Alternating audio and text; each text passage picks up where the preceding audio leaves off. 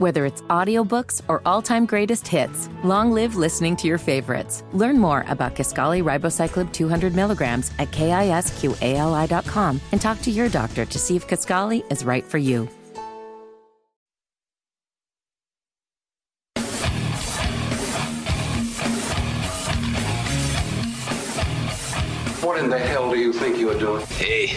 John Boy. I'm telling you straight, it's my way or the highway. So anybody wants to walk, do it now. Hey, everybody, we're all gonna get late. And again, it's picked up. It's Darius Leonard, a pick six for the Maniac. Touchdown, I-N-D-Y. Yes, sir. Oh, oh the Dickens! Double time! Myles Turner. Yeah! John, I have never been better to be on the air with you here in Indianapolis, a place where so many of my dreams have come true. The Ride with JMV on 93.5 and 107.5. The Fan.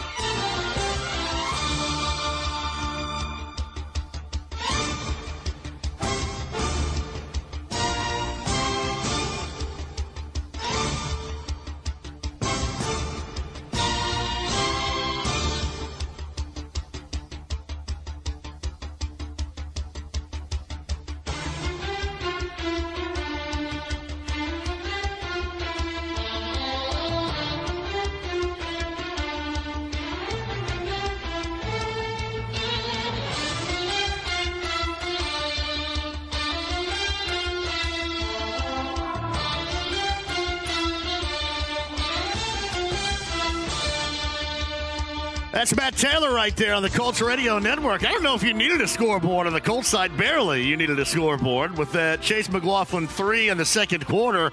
And that was that. Colts lose on Monday Night Football to the Chargers 20 to 3.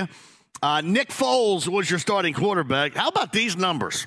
17 of 29, 143, three interceptions. I had my fingers crossed, honestly. I had my fingers crossed for a fourth. Uh, it did not happen. He was sacked seven times. I'm sorry, you can't make you can't make this up. This is so bad. Seven times. Uh, his quarterback rating was, and, and, keep in mind, I think to have a good quarterback rating, you got to be over 100. Um, his quarterback rating, I think I may have my first shot at psych class well, I, maybe I had a 31%. I wrote a paper about 70s porn that didn't go over well at Indiana State. I may have gotten a 31% on that. Uh, that's somewhere in the neighborhood of my 70s porn paper that I wrote at Indiana State back in the early 90s. That's how bad Nick Foles' quarterback rating was. And the Colts lose again 20 to 3. But I'll be completely honest with you. And I know that this is going to be drastically different than a lot of stuff that you hear. I'm not mad. I'm not mad at all. You want to know why? Because that's exactly who they are. That's exactly who they are. That's the type of team they are. That's the type of organization they are right now. And anything to get you closer, and I got my fingers crossed on this because they most certainly can lose out, but anything that gets you closer to having your choice of quarterbacks, and I don't care. You draft one coming up in April, early in the first round, and if he stinks, you can draft one the next year. You just keep running Chris Ballard out there for the next 10 years, and you can keep trying and trying and trying until something finally good that happens at that position. because that's where we are right here. I'm not mad. I'm not mad at all. The thing that's kind of interesting to me is yesterday, and there is no doubt, no doubt that you have prideful players. You don't get to that point, whether or not you're successful, you don't get to that point in your career to play professionally without a great deal, a large sense of pride.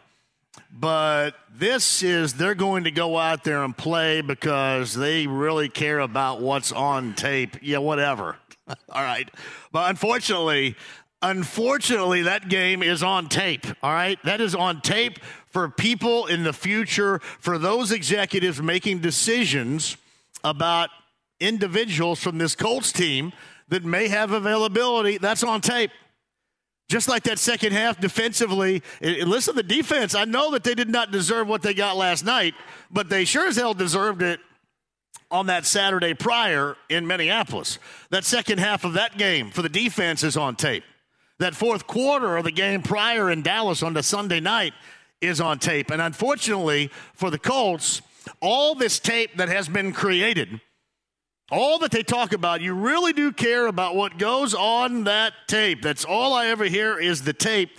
Unfortunately for this Colts team, all of this tape is stand alone, nationally televised stuff, meaning there's no other football going on except for that.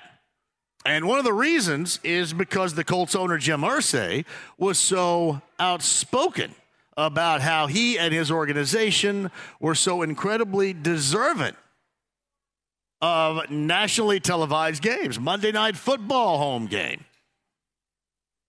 He had a couple of those, haven't worked out. Had a Sunday night or on the road, nationally televised standalone. That fourth quarter was incredibly embarrassing. And then you go back to that Saturday afternoon at 1 o'clock nearly two weeks ago and that will stand probably alone forever as embarrassing. And that's what it comes to. I'm not mad. I'm not mad at all. Now, I can get mad, and I'll probably work my way into being mad, even in this first segment. But I'll start out light and jovial. This team sucks this bad. This team has been put together this bad. This team is exactly what we have seen. But they are going to be in line to be able to draft a young quarterback. We'll get to that coming up in just a minute. They didn't at least mess that up. They're not about to mess that up because, frankly, they're not going to beat the Giants coming up on Sunday.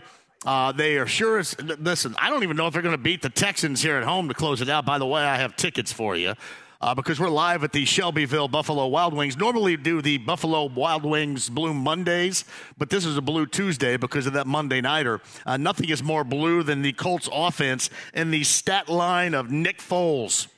Seriously.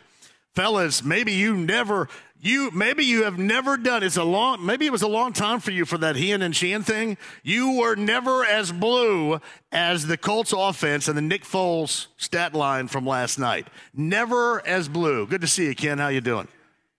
That's how bad that was. That's how bad they are. And we'll get into all that coming up in just a minute. The thing that I wish that they would do, this is one thing I don't want them to win. I want them to have as good of an opportunity to get a quarterback of the future in the draft as they can. What's up, Travis? So I didn't mind. Yeah, lose, lose away. And, you know, I'm on the Colts pregame huddle yesterday and everybody else, and they should say that, right? They should say that, hey, you know what? You're playing for something. You're playing for that tape. And, you know, they're out there, and Jim Irsay wants to win. Well, Jim Irsay would be wrong. Jim Irsay shouldn't want to win. All right, he should not want to win. And if you're going to get some intel, if you're going to get some feedback from either Jeff Saturday, the interim head coach that you would like to be the future head coach, or Jeff Saturday, the intel finding out what's going on to the negative mole on what's going on inside that locker room, or dudes being late for meetings, for get togethers, did the previous head coach let that slide? Is Jeff Saturday dealing with that right now? Is Jeff Saturday, I'm assuming so, reporting back to the owner about what he has seen, what he has witnessed, what has gone on. Because I'm sorry, we haven't seen it. It hasn't transpired like it did in Denver, has it, on Christmas Day. We have an offensive lineman go rogue on his backup quarterback because the backup quarterback wanted the offensive lineman to get out there and help Russell Wilson up, whatever. You didn't see that. That wasn't the only thing that led to a rookie head coach being fired, but certainly in that standalone, it didn't help. In that standalone, it didn't help. But you look back at the Colts and go ahead and lose. That is all right with me. I want your options to be open. We were getting in this argument or debate yesterday on the Colts pregame huddle about this very thing. Well, they have some assets. You know, that's why I have to hear about all the time the Indy assets. But they have some assets and they can move up. I don't want them to have to move up. Just be as bad as this. If you're going to be this bad, you might as well just go all out. I don't want them to have to use up any of these valued assets on trying to move up to get somebody that they desire. I want that somebody to be ready, willing, and able to be selected. Um, and hopefully, it's not going to be an offensive lineman when Chris Ballard does the selecting. I want them to be ready, willing, and able to select the quarterback of the future. I'm ready to punch my time card when it comes to that because I am sick and tired of all that other stuff. And I don't know really what it was.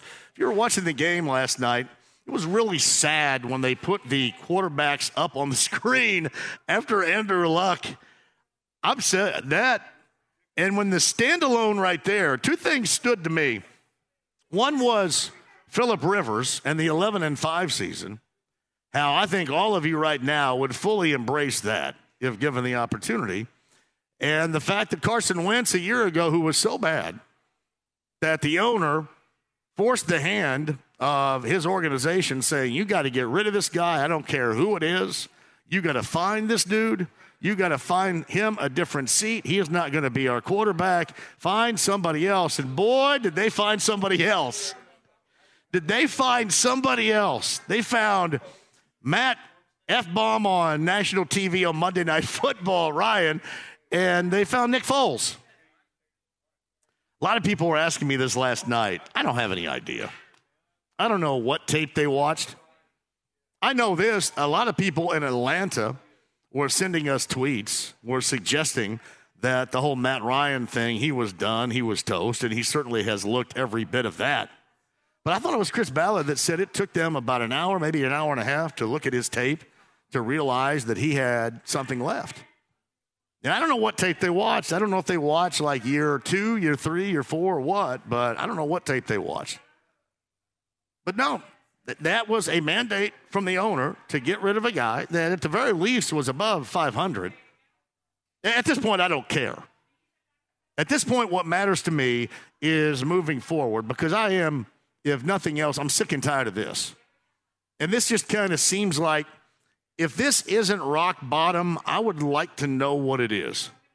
And clearly, with everything surrounding him, Jim Irsay needs his team to reach rock bottom and just go ahead and reboot it. Now, I don't know how you reboot it by keeping the architect for the past six seasons around to help with that reboot.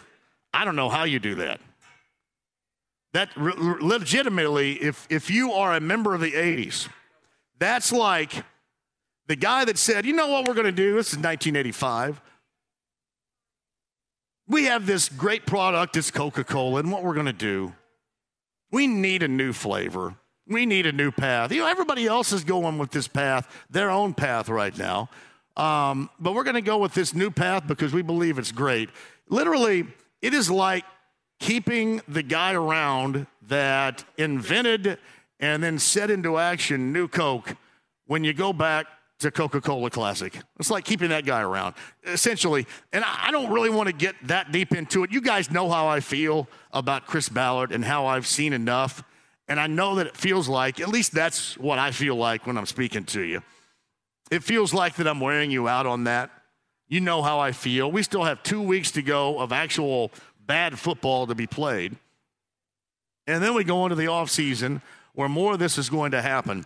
But I will, I will leave you regarding Chris Ballard with this. And of course, we talked about this yesterday during the show uh, when I was in studio, and then once again when I was down in touchdown town. It was great to see everybody out in the cold as well. But we talked about this. I don't know what Jim Irsay sees that the rest of us do. I, am not suggesting I'm Vince Lombardi by any stretch.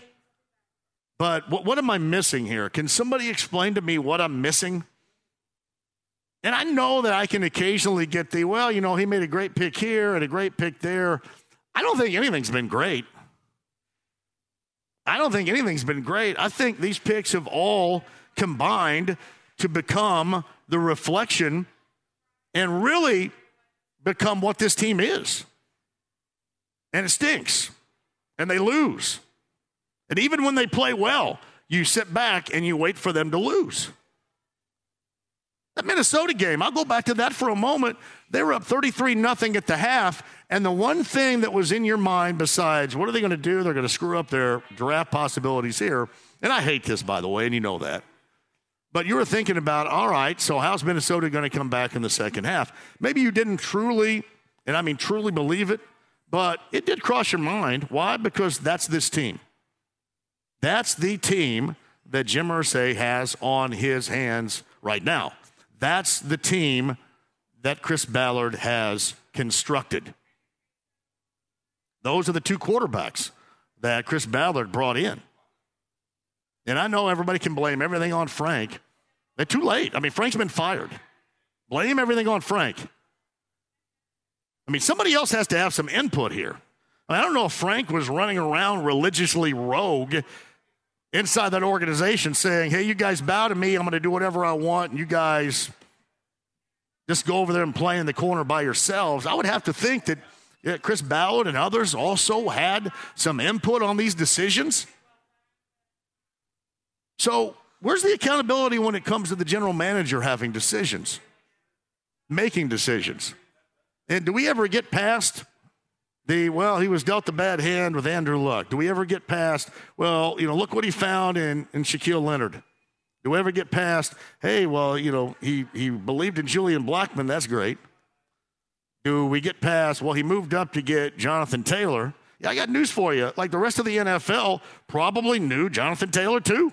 They just didn't value Jonathan Taylor as a running back as much in the philosophy and the blueprint as Chris Ballard did. I just, and I am so willing, and you know me, I do have an open mind. I am willing to listen to anybody that suggests that's got some good reasoning as to why that Chris Ballard deserves a seventh and beyond. Because I got news for you. If he goes in, as Jim Irsay in that interview piece on Monday Night Countdown alluded to, if he is his general manager and he drafts – hopefully not an offensive lineman, but that quarterback coming up in the April NFL draft in round number one, he's not going to get gated after a bad rookie season. I mean, he's going to be on board for a seventh and an eighth, and we'll see where that goes. And listen, if this all leads down to the path of, of winning, and it really, I'll wait on winning. If this leads them down the path of respectability across the NFL landscape, then okay. But I got news for you. It looks to me like this whole construction is an absolute fraud. This whole construction has failed miserably. And I don't know if you start again from not completely at the ground level, but close to it and let the same guy who's been in charge of the construction of this team, the personnel of this team, do it again? That's my question. And I am completely open to any of your suggestions as to why this should be the path chosen by the owner here. Because I, I, agree. I think you can take what Jim Irsay says. I don't think anything is going to change his mind. People say, well, you know, maybe being embarrassed last night is going to change his mind. That wasn't any more embarrassing last night than it was in Minneapolis the week prior or the fourth quarter in Dallas a couple of weeks before that, or going all the way back to, you know, this wasn't a standalone. This was just a one o'clock game in Foxborough, that New England game that, that ultimately got Frank Reich fired. Is it going to be any more embarrassing? I mean, what what level of embarrassment do we have to see here? Well, you know what? It's it's Jim Irsay is going to have enough when he gets embarrassed. What level of embarrassment do you have do you have to fall to to realize that the path that has been taken has not worked and to stop believing that it is? That is my question to you today because that is something I simply do not get. And I'm not being anti, I'm not anti Chris Ballard whatsoever. He's always seemed like a nice enough dude to me, but I'm just telling you what I see because I have been here. I have been here for the bad. I have been here for the good. I have been here for the kind of good. I have been here for now the declining into bad into embarrassment. I listen, I span decades of knowing this Colts team and understanding what they have been about and knowing their image. Decades since they got here.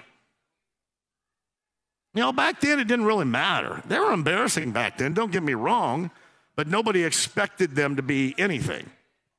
Uh, you fully have expected because you have been told what to expect. And for them, under those circumstances, to be not just a losing team, but to be this embarrassing on a national stage in which you called for. You raised and shook your fist. We deserve nationally televised games, standalone Monday night. We deserve these. We're not getting them. And to crap out in such an embarrassing fashion under those circumstances, there's nothing. There's not been a time worse than this. The suck for luck, it wasn't worse than this. You knew what was going to be on the other side. I think part of it right now is you're kind of unsure what's on the other side. You're unsure about the person that, in all likelihood, is going to make that selection on the other side. But everybody, I think, was unified everybody was unified as far as the quarterback was concerned. You knew it was going to be luck, and uh, you know there was the you know occasional RG threes out there, but not enough. You knew it was going to be luck. I think everybody was satisfied for it. The mantra was "sucked for luck," and those that that weren't completely burnt by the fact that they dismantled and disconnected the Manning era, which still to this day sucks, but the fact that they did that, notwithstanding. You knew where it was going. You were pretty satisfied where it was going. There is still a great deal of unknown here. I mean, everybody says that Bryce Young is going to be a can't miss, but two things. You don't know if you're going to be able to get up there. You have to be really bad to get up there and have some good fortune to get up there. Really bad is what the Colts have been. Good fortune is what they have not had. And then Levis, CJ Stroud, and all these other guys. I mean, that's that's a roll of the dice right there. There's nothing clear cut. So even in that suck for luck season, you go all the way back to you know, 01, I talk about this all the time, the Edgerrin James thing, the Jim Mora, the Bill Polian thing. That was a collective in one season bump in the road that ended up being incredibly gratifying. I mean, that was just a part of the path that led to a Super Bowl title, and actually a part of a path that led to a Super Bowl title and also led to another Super Bowl appearance. So it was worth it. I can't tell you this is going to be worth it. I can't tell you that this is going to be worth it enough for this team to not be just as bad as anybody else. You tell me right now, is this the worst team in the NFL?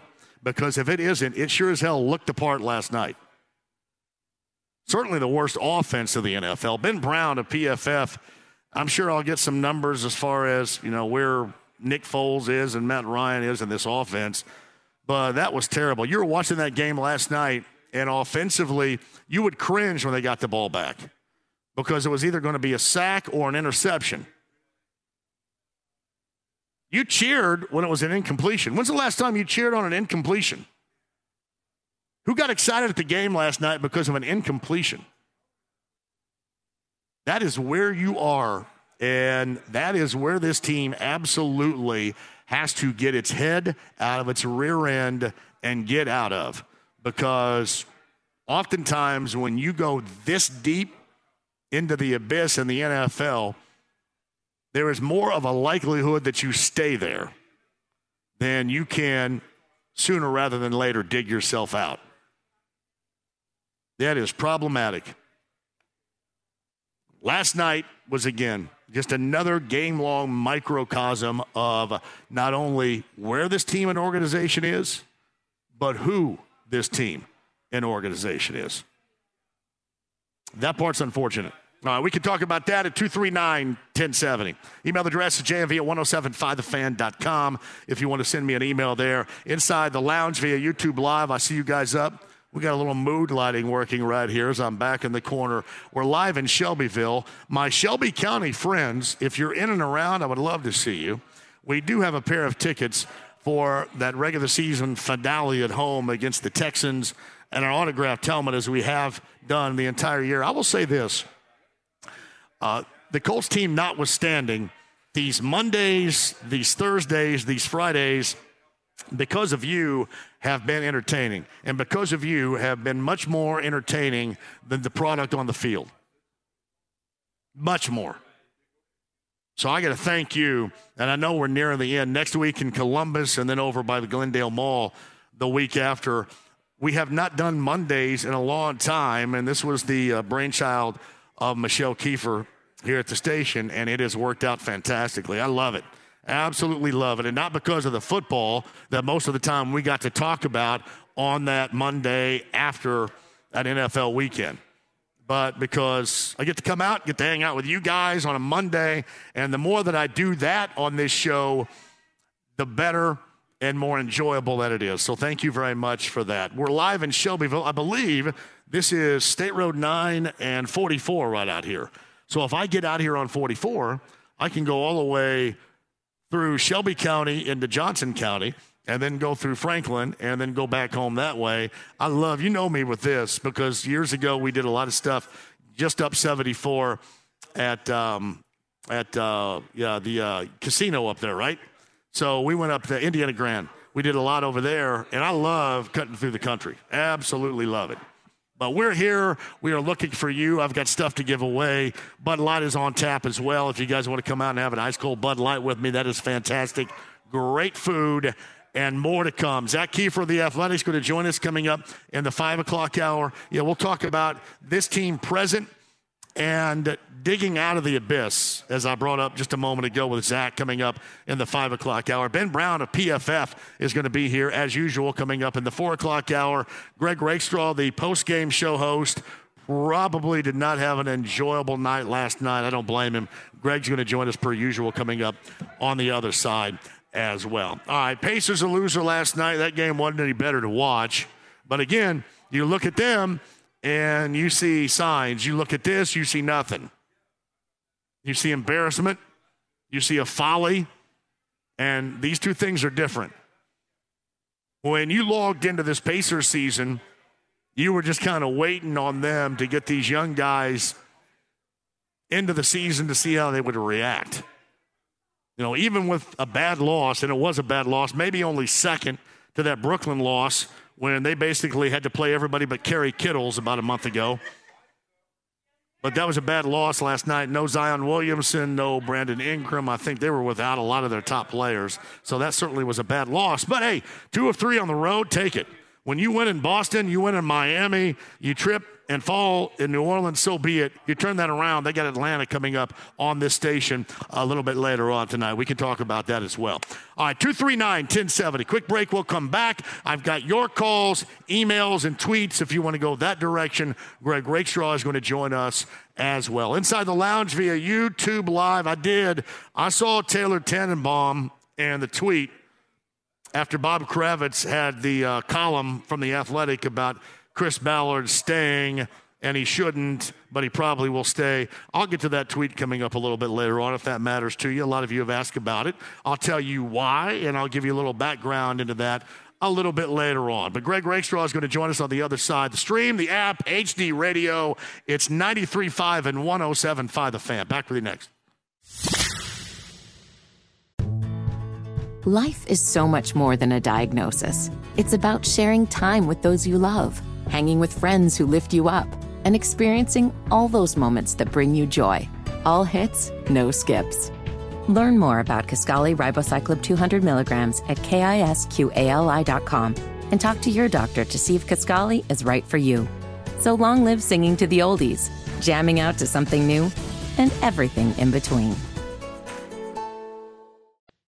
The Ride with JMV. Don't read your email because I'm really butthurt when you read your email. Ah. 93.5 and 107.5. The Fan. Thank you for joining us, the Buffalo Wild Wings. Shelbyville, everybody. Right down from the uh, Blue River Park. I was down here back in early October.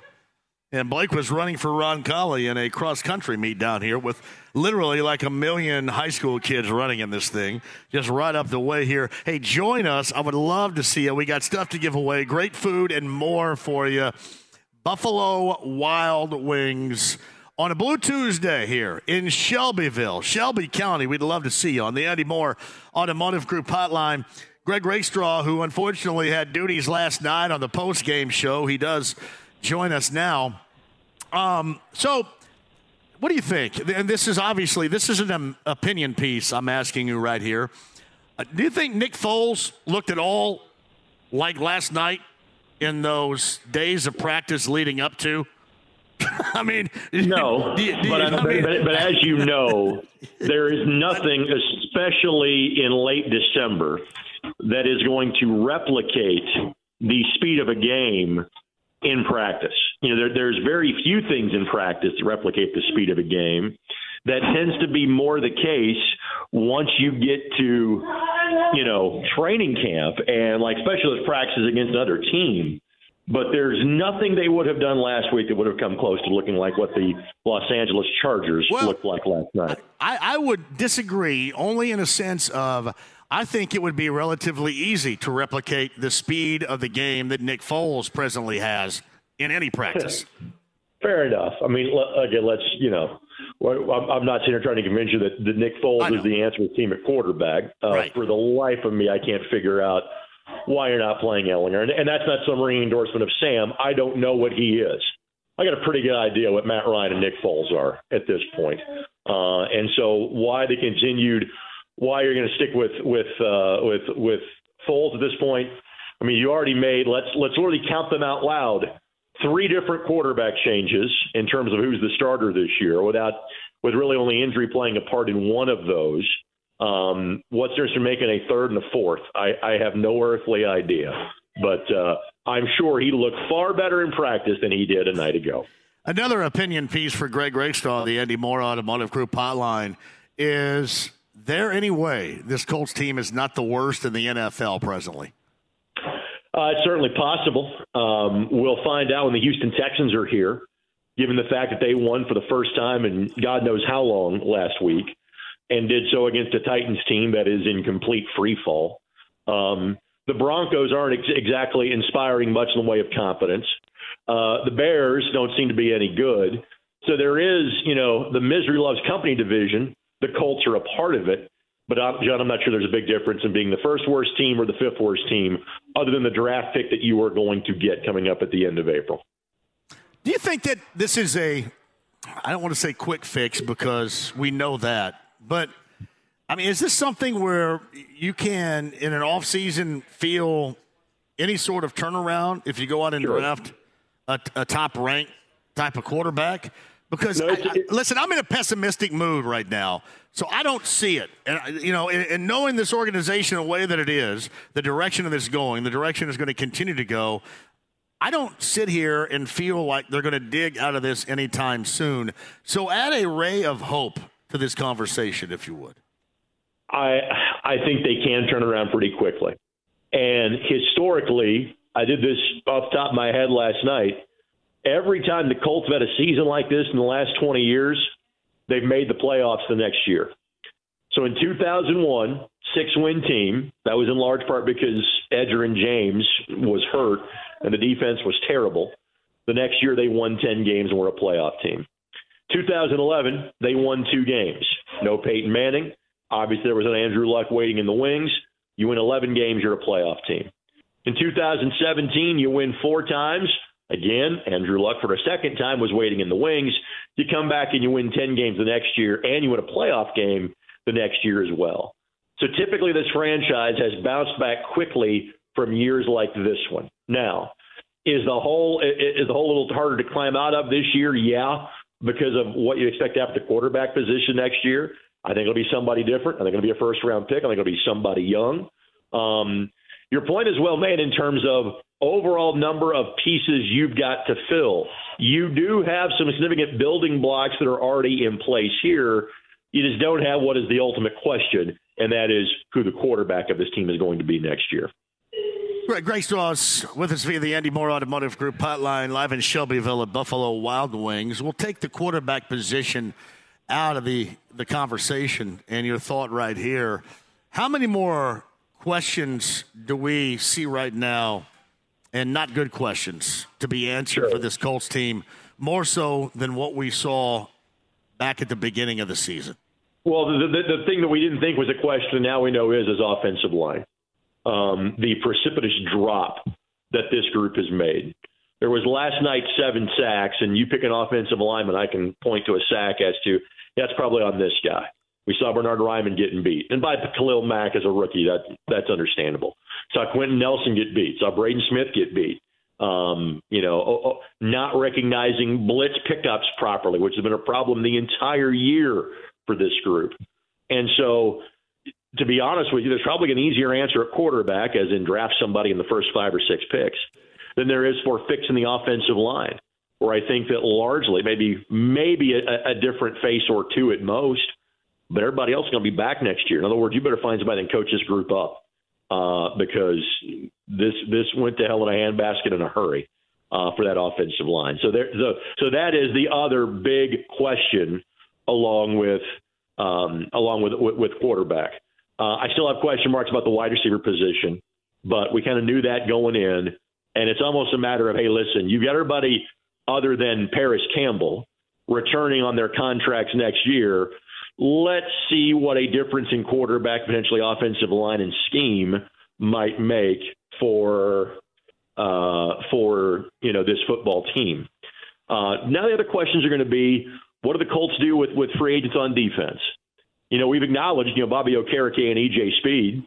Um, they've had good years, but if you got Shaq Leonard, you got Zaire Franklin for two more years. What do your linebackers look like? And then is Stephon Gilmore back next year? Is Yannick Ngakoue back next year? And so those are questions you're not really thinking of right now, but that kind of comes in, you know, secondary, tertiary, et cetera. So there are plenty of questions. It's not just the quarterback, but I put them at quarterback and offensive line at 1A or 1B. Then you get to everything else. Hey, Greg, I know this in closing that it doesn't matter because Jim Irsay is going to end up hiring who Jim Irsay wants to hire whether it's going to be Jeff Saturday or somebody else they end up interviewing after the season. But did he mistakenly putting Jeff Saturday in this situation? Did he set him up for a failure in the eyes of the fan base? If nothing, it certainly else? appears that way. Um, and again, you you prefaced it very well. If you just went on the results that you have seen and the drop this team has been under, then you would say you're not bringing back Jeff Saturday. But Jim Irsay looks at things in a different way than I think the rest of us do. Is it Jim Irsay's call? Is it Chris Ballard's call? Is it somebody in Chris Ballard's job's call as far as whether it's Jeff Saturday or somebody else, you know, next year? Who knows at this point? So if you just went by how this team has played since Jeff was named the head coach, then no, he would not be back next year. But is he the head coach next year? Who knows? Because it's been awfully difficult to read exactly the direction that Jim Irsay is going to go with this thing. All right, one final thing with Greg Rakestraw on the Andy Moore Automotive Group hotline. Does does Jim Irsay, at least as we sit here right now and talk, evidently want to continue the Chris Ballard era because he truly believes in him, because he still has to pay him or because he likes to go ahead influence decisions that normally the owner most of the time football wise would stay out of and it's either clear Ballard's cool with it or doesn't do too much about it? One of the three, all the three, any of the three accurate in your estimation? Uh, I'm not sure exactly how the situation is going to play out. The one thing of those statements that I feel I know with it is is Ballard cool with it? I would say no. There's a lot of things that your boss tells you to do that you're not cool with, but you do it because of the job that you have, uh, because you don't want to lose the job that you have, and you just deal with it. That would be my best guess on trying to read Chris Ballard's, you know, thoughts on the situation as it currently stands with the Indianapolis Colts. Um, but is Chris going to be the general manager a month from now? I have no earthly idea. A lot of the same reasons I just told you about is Jeff Saturday is going to be the head coach of this team a month from now as well. All right, brother. Where are you going to be later on this week? So um, I'll be heading not as far south as you, but east. Coming up here in a couple hours, I've got Cathedral and Warren Central coming up tonight nice. on my Indy TV. Tomorrow, I've got games at two different sites. I've got the opening stage of the North Central's Holiday Tournament in the morning. Then I've got standalone game between Carmel and Anderson tomorrow at Carmel. Then I'll be setting up shop in New Castle on Thursday and Friday for the girls and then boys Hall of Fame classics. All told, John, starting at 7:30 tonight, I will have 12 games in 75 hours. And last night was the first night of a stretch of 10 consecutive days Either I'll have a game to broadcast on TV or the internet, or a football game to talk about on the Colts Radio Network at 93.5 and 107.5 The Fan. I have a great memory of the Hall of Fame Classic. Once upon a time, I went over there to watch Perry Meridian play, and my good friend Brandon Ray put up 36 against uh, Adam Liddell and that other dude that I think played somewhere in D1 for DeKalb back in the day at New Castle. Very nice. It was yeah, it was all on all on layups. Brandon I, Ray, I, 36 in that afternoon game. Every one of them were layups. Beautiful. See, I assumed that you were gonna, you know, you were doing the Greene County thing, and you were over there following Brody Boyd and, and Jared Chambers and uh, and Union of Dugger when they played in that event 22. I thought that was the direction you're going to go with that. No, no, little B Ray over there back in the day when what he did in dismantling DeKalb in that afternoon game. Hey, who's in it, girls and boys? Before I let you go. All right, girls wise, Mishawaka, Marion, Noblesville, East Central, Bedford, North Lawrence. Uh, boys wise, yep. Go ahead. Shout out to Jeff Allen at BNL. Go ahead. There you go. Boys wise, Ben Davis and Penn are one and two in the state, depending on what poll you look at. They'll play each other in the morning. Uh, the other game is Northwood in North Daviess. Then winners play Friday night, and again, we'll have the boys consolation and championship games on MyINDY TV 23 starting Friday night at six o'clock. Shout out to Brent Dalrymple again, the defending champion North Daviess, and they are moving from they moved from one to three in class, which is awesome. And Jeff Allen is the head coach of Bedford North Lawrence. He is like me, a native of Owensburg, Indiana, in Greene County. There you go. He's good people, and they're a good team. I think they are. I think they're easily the team that will get to the semi-state. Remember, four teams go to the semi-state now, not two, like it's been for the last twenty something years they're a semi-state team um, because most of the really good Indy area teams go in the northern half of the state. Would not surprise me if Bedford North Lawrence is in the 4A state championship game. South Bend, Washington is extremely good. I saw Zionsville and the girls a couple of weeks ago. They're really good. They're not very deep, but they're really good. And Zionsville beat BNL when they played at the sneakers event in Brownsburg on November the 26th but I, I, I could see the Stars making it to Gainbridge Fieldhouse uh, for the 4A state finals. That's how good Jeff's team is this year. Jeff, back in the late 70s, early 80s, played for both Ray Meyer and Joey Meyer. I should say played. He sat for uh, Ray Meyer and Joey Meyer at DePaul. But he was there, baby. he was there. And, uh, he's an awesome dude, by the way. It gives me an excuse just to say Dallas Comegys. yeah, well, that was that was he was with. Uh, I think he was with uh, Tyrone Corbin, Terry Cummings. I think he's on the other side of Mark Aguirre. Um, Kenny Patterson was a part of that Paul team. Brett Burkholder was a six foot ten, six foot eleven guy that was his roommate.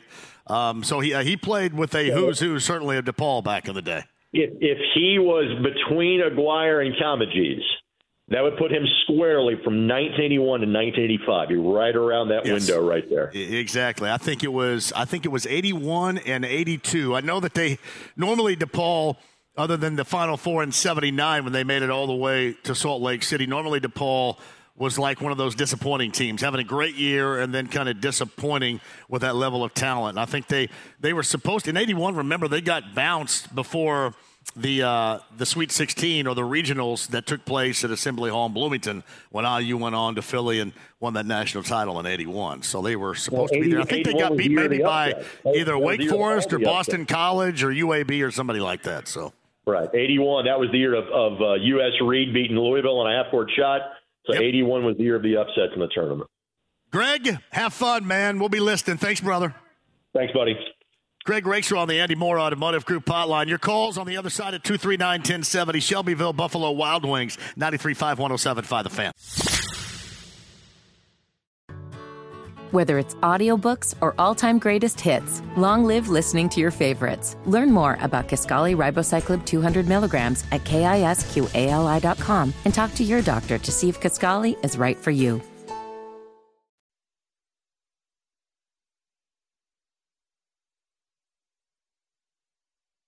The Ride with JMV. You take drugs, Danny? Every day. Good. So what's the problem? I don't know. 93.5 and 107.5. The Fan. I'm in Shelbyville, and I'm damn glad to be in Shelbyville on this Tuesday. Buffalo Wild Wings Blue Tuesday. We got great food here. I've got an autographed helmet to give away. Tickets to the uh, Colts regular season finale at home versus the Texans the week after next. Also in play coming up in the six o'clock hour. The Colts super suck last night. Twenty to three was the final at home on Monday Night Football, uh, where they kind of got clowned a little bit by Joe Buck and Troy Aikman. So they were trying to make up, give us a little content last night. Hey, I will say this: I don't know what some of your problem was. Actually, I don't want to say some. That's too many. Like two dudes last night thought that the Derwin James hit was clean or said, I hate the way this soft football is played. Um, that was leading with the crown of the helmet to the neck and head area. There is nothing, and I mean no call out there that was easier to make than that. That was some perfect stuff last night. And not only did it knock out Ashton Into concussion protocol, but Numbnuts put himself in concussion protocol last night. He doubled down on the concussion protocol. Did you see? Actually, when he got up, he was more wobbly than Dulin was. But I get two dudes trying to tell me how soft the NFL is, and both of these nerds would get stuffed into trash can by any of these dudes in five seconds how soft the NFL. Oh, it's so soft. I can't believe it. I can't watch it. Well, don't watch that. I'm not watching it to see that.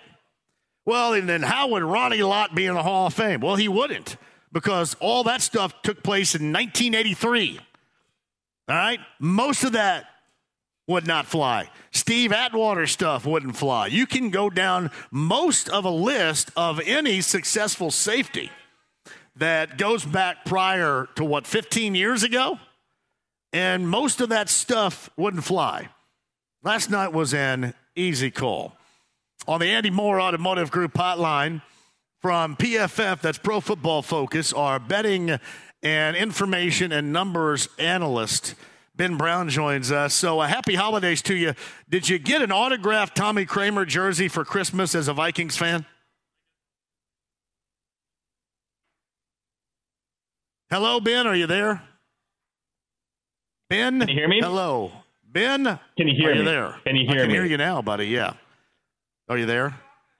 The Tommy the Tommy Kramer jersey unfortunately did not find its way under the Christmas tree this year, but uh, I did get to I did get to attend live and in the flesh the uh, whiteout game on Christmas Eve for the Vikings, which you know oh, emerged boy. victorious on a 61 yard field goal. So I think that was you know uh, Christmas present enough for me, I guess, this year. You know, your fellas are living on borrowed time, though. They're going to be bounced about as quickly as they enter the postseason. You know that, right? I know. I mean, so I think even you know five to ten years ago, fifteen years ago, when I was you know a younger buck or whatever, like my my optimism would have been running uh, rampant at this point, right? But I think I'm just taking it all in stride. I'm enjoying you know the the trajectory with which they're probably going to land and crash and burn. But uh, at this point, I'm kind of just enjoying the ride because it's been, you know, I, I would say better than expectation, and anything on top of that, I would say, you know, might be just gravy at this point. Who's your favorite Vikings player of all time? And how deep can you go with your favorite player? Is it somebody like from a year ago? Is it like Adam Thielen, who's presently on the no. team? No, I mean, I've growing up when I did, I timed it pretty well with the Randy Moss glory yeah. days, and I feel like far and away, uh, bar none. I, I, you know, obviously there's a, there's a you know the the popularity aspect and everything else. I do have some you know under the radar type players that I greatly enjoyed as well, but uh, you know, as a young kid growing up in Minnesota, it doesn't get any better than Randy Moss. And I would and I would maybe debate not necessarily, you know, uh, top end production at the wide receiver position, but I think most talented wide receiver. Um, I, I, would probably still lean in Randy Moss's direction over a guy like Jerry Rice. I know that might be a hot take, but yeah, uh, that's, that's, a hot that's take. How fond I am of Randy Moss. Let me tell you this: uh, there's nobody in Vikings history better than Ahmad Rashad and/or Sammy White. All right, so don't get me started. Right. So you don't even know who I'm talking about. That Ahmad Rashad so was far. a little bit. Well, I know who I, I know who Ahmad Rashad was. He was just a little bit before my time. I was more of like the Robert Smith, the Robert Smith era. Who you know he, he retired young. I had you know the Roy Horde. If you need three yards, I can get you three yards. If you need five yards, I can get you three yards. Like the the throwback running back guys, those sorts of things. So that's that's more of the era in which I was in the I would say the sweet spot, maybe the not so much the olden olden days, but uh, the glory days maybe. Hey, me and my friends here, Bill and Kent, we go back to the days of Scott Studwell playing linebacker. That's where we go, right there, buddy. Scott Studwell. Yeah. Because I always wanted that I, last. I know name. him as well. I mean, Yes, I know that. I mean, the perfect linebacker last name. That I mean, he had he kind of had it all at least as far as like the linebacker esque uh, you know, of the throwback days for sure. So he is definitely, you know, Minnesota sports legend. No, no, no doubt about it. All right. Did you do any of the background numbers, informational work last night to find out who had, as a starter this season, the lowest quarterback rating for a game in its entirety? And did Nick Foles set that mark last night with his awful performance? Where are we? It it was it was pretty bad. I would say I, I looked at it from an EPA perspective, which you know EPA per offensive play uh, generated. The Colts now have the three lowest weekly performances of EPA of any team in the NFL. One of you know they have three of the four weeks of teams that generated you know minus 0.5 or worse EPA per offensive play. Uh, so that was, uh, we would say, probably the second worst overall offensive performance last night of any team in the NFL, uh, beaten only by uh, the Week Nine version of the Indianapolis Colts that they put forth against the New England. so those are kind of the two, the two games that have been the worst so far this season. So the two worst offensive performances, according to PFF, would be the Colts and the Patriots, which ultimately got was the final straw for Frank Reich. He was gassed after that, and then last night's offensive performance on Monday Night Football. Correct? Yep. So we got the Colts in Week Nine, worst offensive EPA performance this season. The Colts in Week 16 against the Chargers last night was the second worst, and then the Colts in Week Two against the Jaguars was the third worst. Wow, that's great. That sounds like that's a quick fix right there offensively, is it not? Hey, just go out there and draft a quarterback and everything's going to be fine. Is that true? It's the way that looks, right? I, I mean, mean it, I the thing is, is we've also had this mentality or idea that you know quarterbacks and quality quarterback play in some ways kind of grows on trees, right? And, and kind of discovering that that is very much the problem. But until you can actually find that and unearth that, like the, the rest of the the rest of the solutions don't really get where they need to be i would say. But i mean i i don't mind taking a chance in the draft but i think you know even in that situation there's definitely no guarantee. So Ben Brown of PFF, he is on the Andy Moore Automotive Group hotline every Tuesday here in the four o'clock hour, going over the numbers and the analytics. So, any quarterbacks that you know of, any quarterbacks that you've looked up that had a worse individual by the numbers, according to PFF performance, than Nick Foles did individually last night this season? That's that's a good. So I can actually look that up pretty quickly here. Awesome. You want me to waste some time um, while you look that up?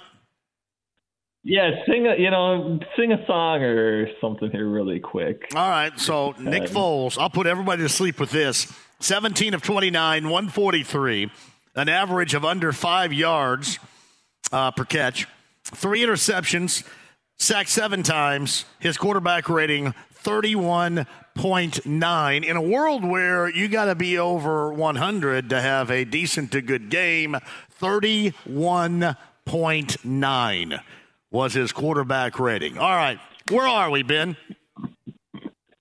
He wasn't. He, so, uh, from PFF's perspective, he wasn't.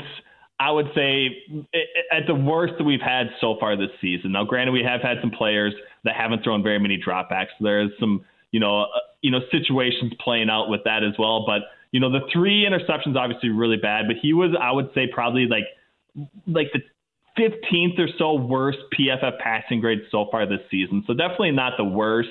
Uh, we actually had even, you know, a, a guy like Zach Wilson, um, you know, this week with a worse, you know, PFF passing grade than what Nick Foles put forth. So maybe a little bit is, you know, the, the accuracy percentage and his willingness to at least throw the football downfield. But, uh, you, you know, from that perspective, he wasn't, he wasn't the worst of the worst and, and wasn't even the worst, I would say, in week 16. Zach Wilson was 9 of 18, 92 yards, sacked three times. His quarterback rating was 41.9, and that was better than Foles last night? So that, for, according to PFF grade, that was better than he. He was. How are you guys grading? Uh, Foles was. what numbers are you I mean, using to we're, grade? We're, this is so. This is throws. Yeah. So this is this is obviously passing dropbacks. We're uh, this isn't including um, you know his I would say his performance basically in, in rushing situations, which you, you know it is obviously um, a detriment. But yeah, we have him. We had you know Malik Willis had a worse passing performance than uh, a worse what? a worse passing grade than what Nick Foles had in Week 16. Yep, we had we had we had Malik Willis with 39.6 passing grade. 29 dropbacks, 24 attempts, 15 completions, 119 yards, two interceptions. So Malik Willis, 14 to 23, 99 yards, two interceptions, a quarterback rating of 34 and a half. He was sacked four times. That was Malik Willis. I can't believe we're talking about, according to PFF, a worse performance than we saw from Nick Foles. Now, do you guys take into numbers consideration when the quarterback throws it directly to a defensive player? I mean, just like, is there anything like, like you just drop back and not even under duress, but you just throw it right to a defensive player like he's on your team? Do you guys consider that? Right. We, I mean, we consider it, and we, and there are like scales for how bad plays can actually be, right? And even if it doesn't end up being an interception because he does try and throw it to the guy, and the guy for some reason doesn't catch it, like we would still grade that as a turnover worthy type play. So we had Nick Foles with four of those, um, you know, turnover worthy type plays, which is you know, among the worst of the worst. I haven't looked at what that grade distribution is. If he has like the first, what we would classify as like a minus two grade on any single play uh, sure. from one of those attempts last night. But um, I, and I can look at that. But yeah, he had four turnover worthy plays, three interceptions.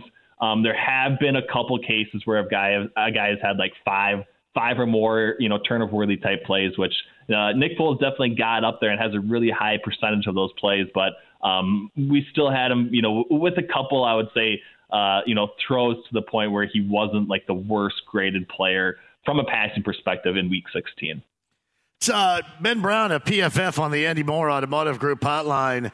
All right, get to some of these other incredibly ugly offensive and offensive numbers we saw from this Colts team last night. And this is something that we have concentrated on the offensive line all season long. And, and to me, it looked like a combination of the offensive line doing its normal offensive line things and a quarterback that is incredibly inaccurate incredibly slow, well, well past it, and at times would just throw it to somebody else not on his team, thinking, I guess, he was on his team. So, right. the offensive line, what role did they play? Numbers wise, what do they look like? Yeah, I mean, so we had we had Will Fries with a, a, slightly above average, I would say, overall offensive grade, both run blocking and pass blocking. Bernard Raimann was essentially, I would say, right around league average from both a pass block and run blocking perspective, and then the rest of the three guys very much below average. And, and in some ways, it was you know an issue with the pressure type situations, but kind of like you said, there was just no feel or rhythm whatsoever for Nick Foles in the pocket. When he did make some throws, even to you know a guy like Michael Pittman, when they needed to convert chains, you know the catch wasn't there either. So I, I would say that the you know the offensive line probably deserves some sort of responsibility in this equation. But uh, if I'm allocating it out, uh, I very much think coach and quarterback probably come and make a much bigger piece of that pie than what the, the offensive line contributed to last night. Uh, play caller, I guess, in Parks Frazier, when you talk about yeah. the coach, that's where we point as far as yeah. some of these calls that have been made since he's taken over from being, you know, basically uh, yeah, an assistant think, intern type of guy to the play caller. Right. I mean, and that's you know kind of the situation that we talked about when they did fire Frank Reich, right? And they kind of went in Parks Frazier's direction was like there, there's no, there's no real thing to fall back on for him. And then the one spot that Frank Reich was really good, uh, you know, with some of these scripted play type situations where you had some of the highest EPA generated on those first 15 set of plays of any of any of any you know coordinator in the NFL. And, and, when that kind of fell off, like the Colts are the worst passing offense on scripted plays so far this season. Now, uh, you know, especially without Frank Reich, or especially when they moved on from Frank Reich. And I think you know falling falling behind early and, and just having no counter punch to what the defense is actually bringing you is probably one of the main reasons why uh, they have been such an inept offense. I would say so far. Here's what stands out to me, Ben, and I don't know if you have numbers to back this up, numbers to solidify this, but we're talking about, in terms of Matt Ryan and Nick Foles, two quarterbacks that have had a level of success in the NFL over a number of years. You know, one's like, likely a future Hall of Famer, but they've had a great deal of success. They're both veteran quarterbacks, and they, in the Ryan starts most of the time, and certainly in that full start last night, they look like that they've never played a down in the NFL as quarterback with decision making, with efficient, was all of that. Is, is that just the offense in general? Is that them? Is that the offensive line not doing what they're supposed to do? Is it the lack of trust in who they're throwing it to?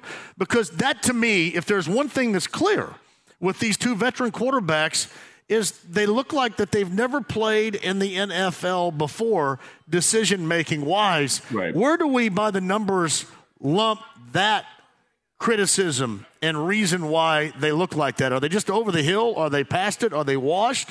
Or is that just a product of where this offense is? Yeah, I mean, I and I don't have a great way of quantifying this. This is obviously something we very much, you know, are working on and striving towards and trying to better understand. I would say, but from my perspective, and when I'm looking at it, I do think it goes back to the offensive scheme because that's kind of been the one constant across all of these guys. It, it's it's and and it's kind of the same thing, right? We have seen them be successful very much in other situations and other surroundings with other coaches. Now, the one constant we've seen this year has been the has been the coaching situation, and they've all looked really poor, and and, and no facet of play is really playing well at this point, right? So I do think you know the it obviously builds on top of one another, and, and if yeah. you are above average in certain areas, that's supposed to carry you, but they very much don't have any of that, and I think you know where that falls is very much you know on, on the coaching staff, and then maybe to a lesser extent, you know how this how this offensive unit, uh, you know, was was built and put together, and and the and the units in which they were hoping to be strong in haven't been in that situation whatsoever. Yeah, I guess on the other side, the Chargers' offense didn't look great either. Justin Herbert didn't look great. I, I think across the board, and they got the job done against a really bad team on that Monday night. But I don't think offensively the Chargers had anything to write home about last night. Right. I mean, I think there was kind of like the one broken play where they got the trick play kind of throwback back to Justin Herbert where Keenan Allen probably should have scored. But, you know, outside of, you know, a couple maybe chunk plays, like the Colts continue to play really sound defense. So they are really strong against the run. I would say their two outside cornerbacks, Stephon Gilmore and, you know, Isaiah Rodgers, who did get a little bit banged up last night, like they continue to play pretty good football. And they got, you know, the turnover situation. I think, you know, Kwity Paye as well had a sack. So defensively, very much, I would say, is not the problem whatsoever for this Colts team, right? It's just the fact that they're starting behind early and, and they're only getting three points, basically, right? Or 10 points. And it's really hard to win football games.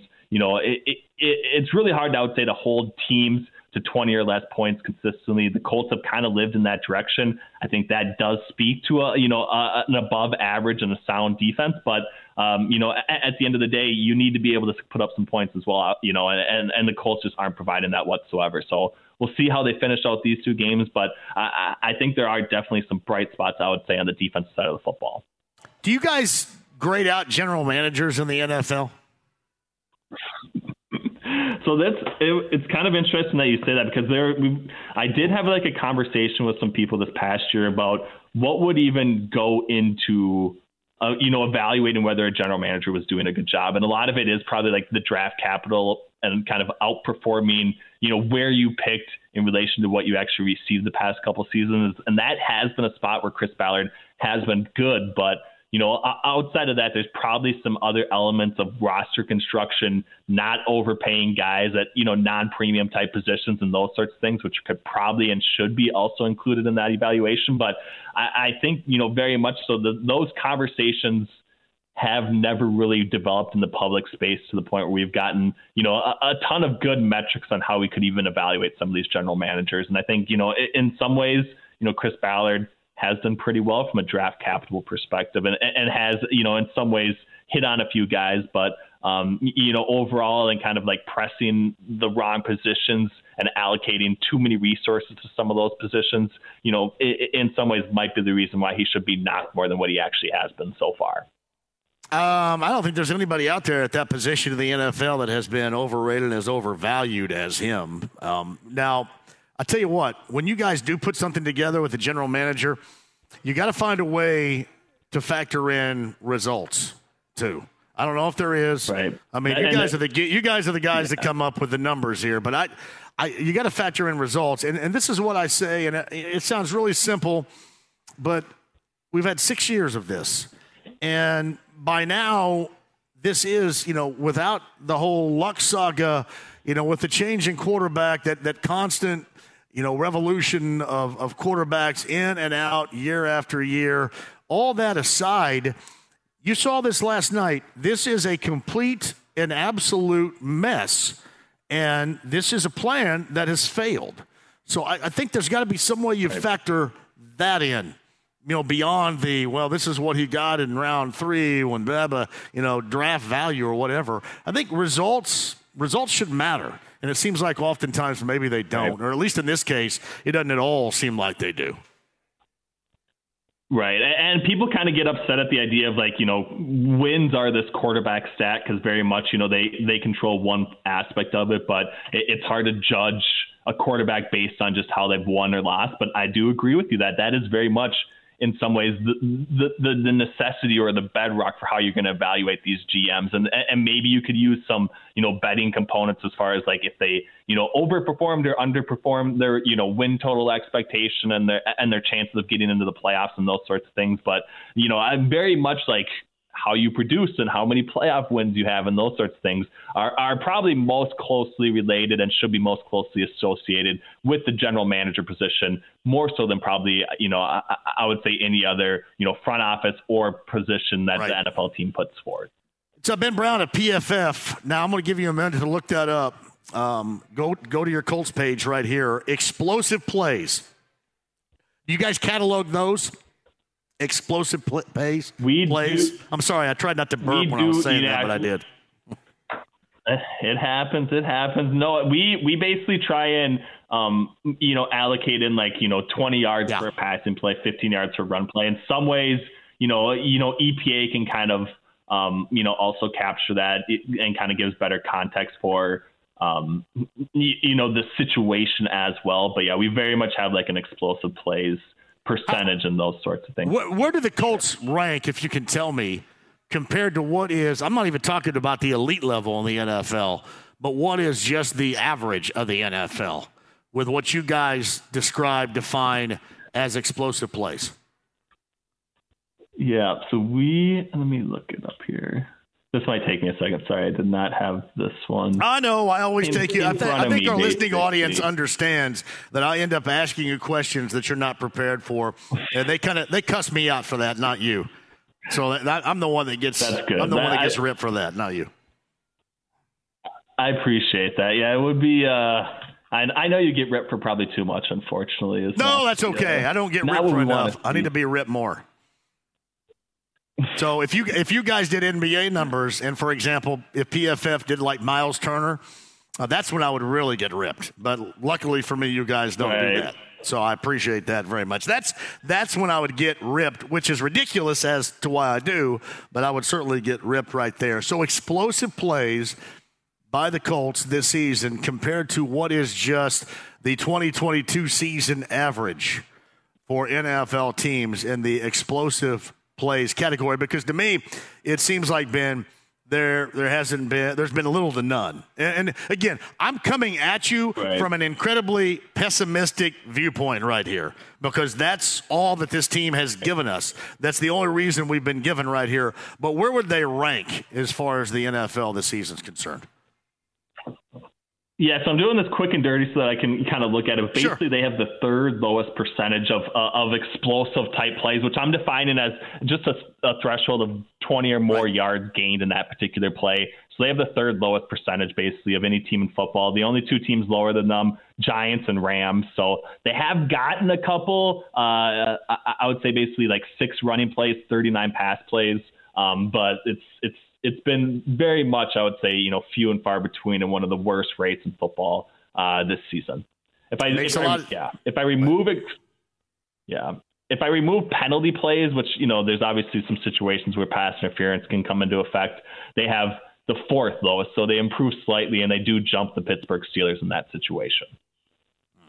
It's uh, Ben Brown of PFF with all the analytics knowledge every single Tuesday right here on this show. I'm glad you had a spectacular holiday and you got all that Vikings gear and you got to participate in that glorious whiteout. Uh, so have a great New Year's Eve too. Now, where does the PFF guy go for New Year's Eve? Do you, what do you what do you do? Do you play like That's a good Simon at home? You guys all get together and play Simon I don't- at home? No, that would be fun. I wish I got on that group chat. I'm probably not on there. I'm sure there are some guys at PFF that do that though, but So, I'm not yeah, on the in. I'm not on the inner workings of that. So My man, I appreciate you more than you know, and we'll be back coming up next week to go over what will be the uh, the numbers with the Giants in mind of these final two games. Ben, thank you very much. Have a fantastic New Year. We'll talk at you next week. thanks, JMV. Have a great New Year as well. Ben Brown, a pro football focus right there. Beep, boop, boop, beep, beep. Anybody still plays Simon? Can you imagine all those PFF guys just sitting around the kitchen table drinking root beer and playing Simon? That's New Year's Eve right there from our PFF guys right there. Quick break and we'll come back. A Tuesday with this show means we're at Shelbyville. The Buffalo Wild Wings got stuff to give away. I'll explain on the other side, but I got time. Finally, I've carved out a little bit of time at 239 1070. The Colts 20 to 3 losers last night. Colts now in the season 4 10 and 1. Currently banked fifth as far as the draft first round pick category is concerned. Dive into that. Your thoughts and why, especially if you want to convince me, why, if you believe he does, why do you consider Chris Ballard deserving of a seventh year? Just out of curiosity. Quick break and we'll come back at 239 1070. Zak Keefer, top of the hour, 93.5 and 107.5 The Fan. Whether it's audiobooks or all-time greatest hits, long live listening to your favorites. Learn more about Kisqali Ribociclib 200 milligrams at kisqali.com and talk to your doctor to see if Kisqali is right for you. The Ride with JMV. Well, you're going to have to say that. You're going to have to speak up because I can't hear you. 93.5 and 107.5. The Fan. Hey, welcome back. Are you playing the clean version of this song back there, James, right here? Uh, because I'm going to have to add in my wah in just a second if we're not careful. Anybody want to hear that? A wah! I believe, I, I hope you got the clean version here. Wow. This is disturbed from the late 90s, early 2000s. And if memory serves, Drew Brees' favorite band back in the day was Disturbed. Does anybody remember that? Why do I remember that? Former Boilermaker quarterback Drew Brees' favorite band back in the day was Disturbed. Unbelievable. I got to get our guy Tucker Barnhart on. I can't believe he screwed me like he did and decided to sign with the Cubs. What? Just completely screwed me over. Are you not even thinking about me? Obviously, I'm joking. I am fantastically glad he's going to be with the Cubs and he's going to be behind the plate. And I'm going to be even more excited when he decides to bring me up there as um, a super fan and friend of Tucker Barnhart at some point. So, yeah, so Willson Contreras left and goes to the Cardinals. And really, the only place worse than the Cubs that he could have gone would be the Cardinals. But at the very least, I feel good that, you know, in you know, platooning is, I guess, what their plan is right now with Tucker. We got to get him on the show later on this week, too. In the platoon version here, that uh, he's going to be taking over for Willson Contreras. So that makes me feel good right there as a guy that didn't like Willson Contreras. That makes me feel good. All right, live at Shelbyville, Buffalo Wild Wings. Thank you for joining us on this Tuesday. Zak Keefer, top of the hour. Uh, we are trying to spread a little bit of cheer in, well, really a spot for Colts fans. It's tough to find it right here. And I'm not I'm not going to blow smoke up your rear end at all. You guys know what this is. It's an absolute, it's an utter disaster. And for the life of me, I have no idea how in the world Jim Irsay believes that Chris Ballard would have trust in Chris Ballard for another year, much less another two years. And some of you disagree with that take. And as we have talked about, it doesn't surprise me at all. I just, it's not about the money, is it? It's not about what he's going to be owed is it that tough to go out and find somebody else? Is there that, that trust there that he has with Ballard over than what he would certainly have with, with Reich? That part I don't get. You guys that are believers out there are going to have to explain it to me if you don't mind. All right, 239 1070 is the number. Let's work in Bill's call. Hello, Bill. How are you? I'm great, JMV. Thanks for taking my call. You got it, brother. Um, your previous guest, uh, when you were talking about some sort of uh, accountability on the general managers, mm-hmm. uh, I think you're spot on with that because I think Ballard. When does Ballard sit down in front of a television camera and say, "This is on me. This is my fault. The last four or five years have been my fault," and, and you're going to see that come to a, a head come draft time if they pick a quarterback that is old school and is nothing but a pocket passer. You can't win like that anymore. These young studs coming out of college, they like that run pass option, and that's what makes everything exciting in football. You're not going to see that with the Colts unless they dry, uh, draft that type of a quarterback. And then well, the second, yes, go ahead, Bill. I'm sorry. Go ahead. The second thing is, I watched the game last night, and I watched it up until halftime but I was ready to turn it off when Thomas got the interception and the whole defensive line ran down to the end zone and did their little pose when they're losing the game. That makes me so damn mad I could just spit. And somebody's got to rein that in. That's not football. That's not doing your job, going to the sideline, and getting the offense out there. I, I hate that. I really do. Hey, Bill, thank you for the call. For you, though, I guess this is unfortunate for you because that is absolutely part of football now. They put cameras down there. They know where the cameras are, so they, they do that. That is absolutely a part of football. And listen, I would have been cool last night if Nick Foles would have th- thrown a completion if he would run down the field and pose in front of the camera. All right? Because they're so few and far between. So I'd been okay. Nick Foles.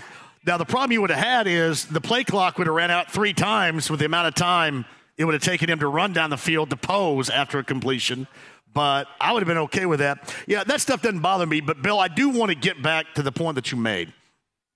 No, you have to have an athletic quarterback, strong arm quarterback. And you're going to go, oh, yeah, JMV, really? Yeah, tell me something else I don't know.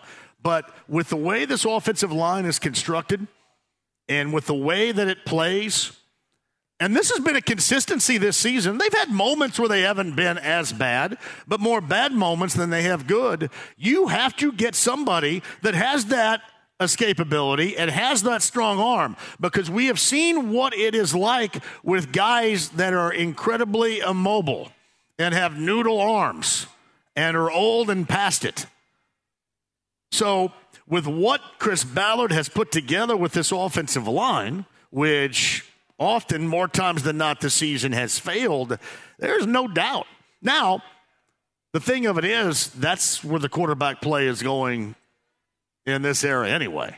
But you have to draft somebody. You have to draft somebody that has escapability and a strong arm because if you continue to go with this offensive line build right now, uh, yeah, that's not going to get it done. That is not going to get it done. So that is a must. Now, I guess if you're looking at a bright side of this, they are moving and losing in a direction to where that possibility is going to be there. They're just going to have to select the right one. And we shall see. Or in this case, it seems like Chris Ballard is going to have to select the right one. So, yeah, there's no doubt. That's what you want anyway, but that is what you have to have with this group because this group has shown no consistency of being able to protect at the level in which you pay most of them, or you're going to pay most of them. And believe me, as much as people think Bernard Raimann is coming along, we really don't know. We really don't know. All right, this thing is a discombobulated mess right now. Anytime he stands in front of anybody for more than two and a half seconds, uh, everybody probably gets a sports arousal that knows the offensive line and the left tackle position because, hey, look what he's doing, unlike nobody else is able to do. So you really don't know. You hope, but you don't know. Bill, thank you for the call. Chris is up next at 239 1070. Chris, go ahead. Hey, Jay. Thank you for making my call. Love your show. Um, thank you, brother. You filled my lips with so much I want to say, man. Uh, just on Chris Ballard, I'm so much with you. We can show him the door, and he can take that smug personality or whatever you want to call it with him and uh, 100%. Why, why wouldn't results? Isn't that everything? Win or lose? Results is everything. And I don't get it. You can lose 17 years in a row, but man, he had a great budget. What the heck sense does that make? Anyway, really what I wanted to say, the way he has built this team, does it make sense that he built a team with a line? He even used his draft picks for a running back second round, which is not really the prototypical thing to do these days. Is he like playing back in the 80s, 90s where he yes. wants to run the team and yes. that's how we win in this and then we yes. build some defense and that's yes. how we're going to win a championship instead of the high flying like you know the show uh, the turf you know whatever show offensive thing there in uh, St. Louis back in the day. That's that's the future. Uh, but really, one last thing, and I'll let you get back to, to my comments is what about uh, the Rams uh, back up there? Look at him, what he's doing. Um, would he be an option for us, and then us maybe draft someone? Because, like your guest prior that does all the data, those picks for quarterbacks are never guaranteed. And if we had someone like Baker in there, hold it down, maybe he bloom blossoms into maybe what he could be again. I know we've taken this, but we also draft a young prototypical future quarterback and see what happens. Thanks for taking my call, Jay. You got it, Chris. Thank you very much. I, I don't know who the backup quarterback is going to be, um, and you, you, we'll see the type of priority they put on that. But to me, it starts this year. I mean, you draft one of the top-rated quarterbacks, and if you don't think that's going to work, then you're going to try it again. And I'm assuming Chris Ballard is going to be the guy that has the do-over and the do-over and the do-over here. But you have now, you've got plenty of reasons to move on without the thought of Baker Mayfield or Derek Carr or Zach Wilson or anybody. That's now where you move. Your team, your team at its level of play has dictated where you go now. And I think that's ultimately going to be be pretty easy as a result. I shouldn't say that the pick is going to be easy because, listen, there's not been a great deal of good fortune surrounding this team and whatever it does. That part's not going to be easy. You know, getting picking the right one and having that right one flourish, I'm not suggesting that's going to be easy, but the direction that you go with your pick, that decision better be easy. Because if it's not easy, something is stratospherically wrong with the person, again, making that selection. Know how I feel about that. T. Shaw writes this Hey, JMV, will you pick up anyone dying on the side of the road this New Year's Eve? That goes back to the story where I saved a guy named Scott's life back in the day in Greene County because I was on a back road. It was five degrees below zero. I had to leave my girlfriend's house, and her parents had a party uh, I left, and it was it was like at a fever pitch when I left. They were all playing canasta, and I said, "Somebody get me the hell out of here!" So I'm driving someplace else, and alongside of the road, a classmate of mine, Scott, was passed out in the ditch and had been there so long that the barf that he had on the front of his shirt was frozen to it, and his car was on. He's in the ditch. So I go, oh my God, this guy's going to die if I don't pick him up. And I'm in my truck here, and he stunk so bad that I said, there's no way you're drunk, puking all over yourself as is riding in this truck. So I made him ride in the back, and then I went by somebody's home that I knew, and I opened up the front door, and they weren't home. And luckily, we live in GC near Owensburg, so everybody's front door is open. So I just opened it up and shoved him in there, put him inside the door, shut it. He was warm, he was saved, and I went home and didn't have to play canasta. So it was all a really good New Year's Eve right there. Thank you, T. Shaw, for bringing that up. Very good memory. One of the worst New Year's Eves of all time. That's why the JMV Takeover is your destination coming up on Saturday night. You know you will not have a bad New Year's Eve if you have me on from 6 until question mark. And I say question mark because I have no idea how late we're going to go. Last year I went to 115. I've got to be back in the station at 10 a.m. the next morning anyway for the Colts pregame huddle. So we may go all night. We may go until 3 a.m. I haven't figured that out yet. But your New Year's Eve will be much better than mine, even though I did save the life of a former classmate on that particular New Year's Eve. Quick break. We're back. Your calls and more. Zak Keefer, top of the hour. We celebrate at the Shelbyville Buffalo Wild Wings, and Susie's going to join us to tell you why you need to get here. Great food, stuff to give away tickets for the Texans and the Colts and more. 93.5, 107.5, The Fan. Whether it's audiobooks or all-time greatest hits, long live listening to your favorites. Learn more about Kisqali Ribociclib 200 milligrams at kisqali.com and talk to your doctor to see if Kisqali is right for you. The Ride with JMV. I want you out in front of the school with her. I'd like to have a few words with you, by God. 93.5 and 107.5. The Fan. I am John. Hour number three, live from Shelbyville, Buffalo Wild Wings. 9 and 44 is our location here in Shelbyville. Susie's going to get over here in a little bit and tell us what's going on here. We got stuff to give away, two autographed helmet. Got tickets for that regular season finale coming up as well. And also over the air, you guys listening right now, ZZ Top and Lynyrd Skynyrd tickets. Ruoff Home Mortgage Music Center coming up in the summertime. Listen to win for those before the end of the show. Now, I'm back in studio tomorrow. Larceny Bourbon Locks, Luna Azul Tequila Shots, Joe's Grill, Castleton, with betting analyst Brent Halverson. That is coming up on Thursday. And yes, 10th and Shadeland. Billy, we're back to Manley's Irish Mutt, 10th and Shadeland. Shout out to Mike Manley. Bud Light Blue Friday. That's coming up on Friday. Cannot wait. Uh, Mike Manley, I believe, was down at the uh, Bullseye Event Center last night and uh, taking in that extravaganza. Mike Manley and Manley's Irish Mutt. That is coming at you on Friday. JMV Takeover is back on Saturday, and this is the epic New Year's Eve return of the JMV Takeover, where we party until we stop on New Year's Eve. You guys are going to love it. All requests JMV New Year's Eve takeover coming at you on B105.7 on Saturday night. Meantime, Colts lose Monday Night Football. Uh, it was an embarrassment again last night. Chargers 20, Colts 3. I don't, because I know a lot of you might be sitting down to an early, especially if you're old like me, uh, you're sitting down to a very early MCL Jack Benny plate type of dinner right now. Um, the numbers that you saw from Nick Foles were downright disgraceful. And to talk about that and more on a season that has been dreadful, Zak Keefer of the Athletics on the Andy Mohr Automotive Group Hotline. Hey, listen, I'm all for and cool with the loss because right now it's about the losing and to give yourself the best opportunity coming up with that top pick in April, especially without having to trade anything away to get up and target the person that you want.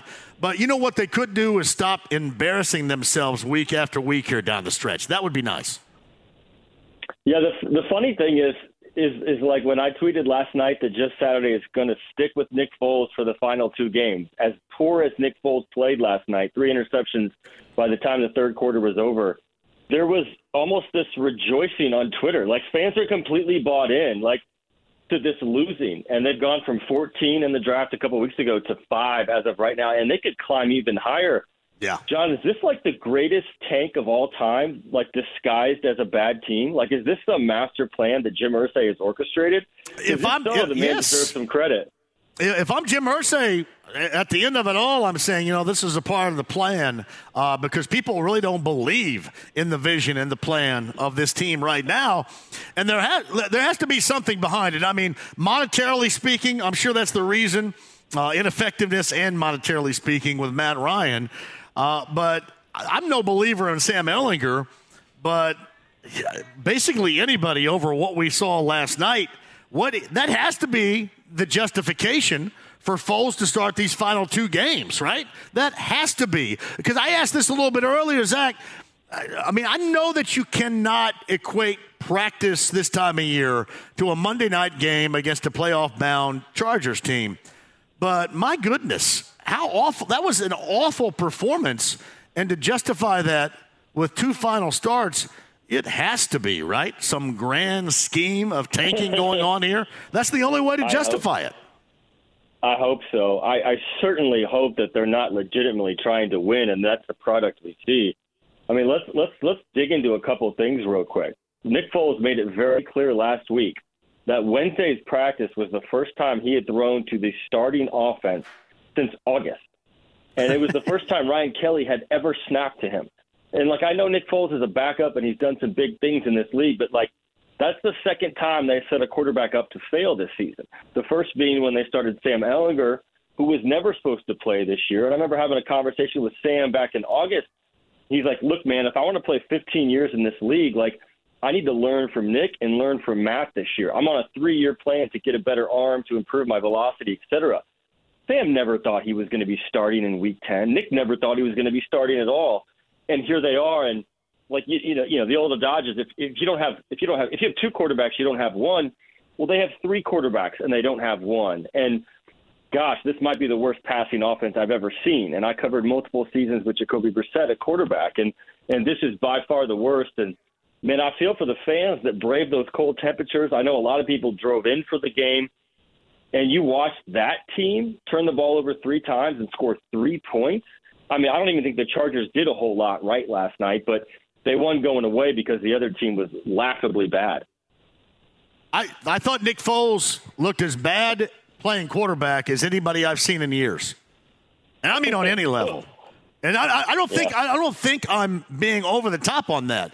That's how bad. That's how slow. That's how I mean, he, he didn't have anything that would give you any reason why he should have sustained playing in that game, much less start the final two. Yeah, and that's what I always resisted early on when people were calling for Foles as opposed to Ehlinger. Look, neither are a solution right now. I think everybody knows that. They've given all three a try. But Nick Foles did not have a strong training camp. And the one thing that separates Matt Ryan from him, if you're grasping for straws, which we are because this team is horrendous, is is is Matt Ryan is accurate. Like he's more accurate than Nick Foles, and he can fight. He can fit some balls into tight windows. The difference is Nick Foles can throw it 30 yards down the field, and the Colts have no vertical passing threat with Matt Ryan. So where are you going, right? Like pick your poison. Neither are a good solution. Sam Ehlinger, like they tried to build this as this guy who could run around and make plays, and Sam Ehlinger is not Lamar Jackson. He's not Josh Allen. Like he's a limited thrower and he's mobile to a degree, but mainly just because you're comparing him to Nick Foles, who's mostly a statue, and Matt Ryan, who is a statue. And and you're right, man. Like that third interception, was he trying to go deep with it into double coverage? I hope he was, because if he was trying to go to the near passer, to the near receiver, excuse me, he missed him by five yards, like by Yeah. five yards. Like it, it's it's just hard to watch, and I know we're spoiled around here from who we've watched in the past, but goodness gracious, they have they have no answer at quarterback, and if they don't take a quarterback with the third or fourth or fifth or sixth pick in the draft, I think the city's going to riot. I think they should. I you, you think about being spoiled as a fan base. I think unfortunately we have a fan base now that's used to this type of quarterback play. I mean, really is Yeah. used to it. That's more frightening than those that felt that everybody around here was spoiled at the higher level of quarterback play. Zak, people around here are becoming used to this crap product, and that is problematic across the board. Yeah, and the biggest issue I had with Jeff Saturday coming in, and, and look, like just a great guy. He's been great to, to to work with to a degree, and he was a great cold, and all that needs to be said. But you didn't need to hire a guy to come in and scream at everybody and try to fix the offensive line. Like you needed to find a guy, ideally, to fix the passing game because you have to throw the football in 2022 to win games in this league. And they didn't, and, and they have no answers, and they're progressively getting worse every single week. I mean, they went 0 for 10 on third down last night. 0 for 10. And that's not even the first time they've done that this season. They were 0 for 14 in New England. And I'm not here to say that they should have never fired Frank Reich, but at least Frank Reich's teams have gotten better as the season progressed for the most part. But look, that was that was an unwatchable offense that we saw the last game Frank Reich coached, and we're watching one again. So there's no answers, and there's no there's no single coach that's going to fix this. There's no single quarterback that's going to come in and fix this, and that's the reality. Is Colts fans need to know that just because they take a quarterback in the top four or five or six picks doesn't mean he's the guy. And then secondly, he's going to be playing behind what is probably the same offensive line and with the same skill positions. This is going to take a little bit of time, but he's not going to be walking into a perfect situation. Well, and, and again, we'll get to this in a second, but in jest, I'll tell you, I mean, Chris Ballard may end up drafting an offensive lineman. So we'll get to that in a second as to why he's able to sustain and withstand what is going on around him with this team that he has put together, he has blueprinted together. Zak Keefer of The Athletic is with us.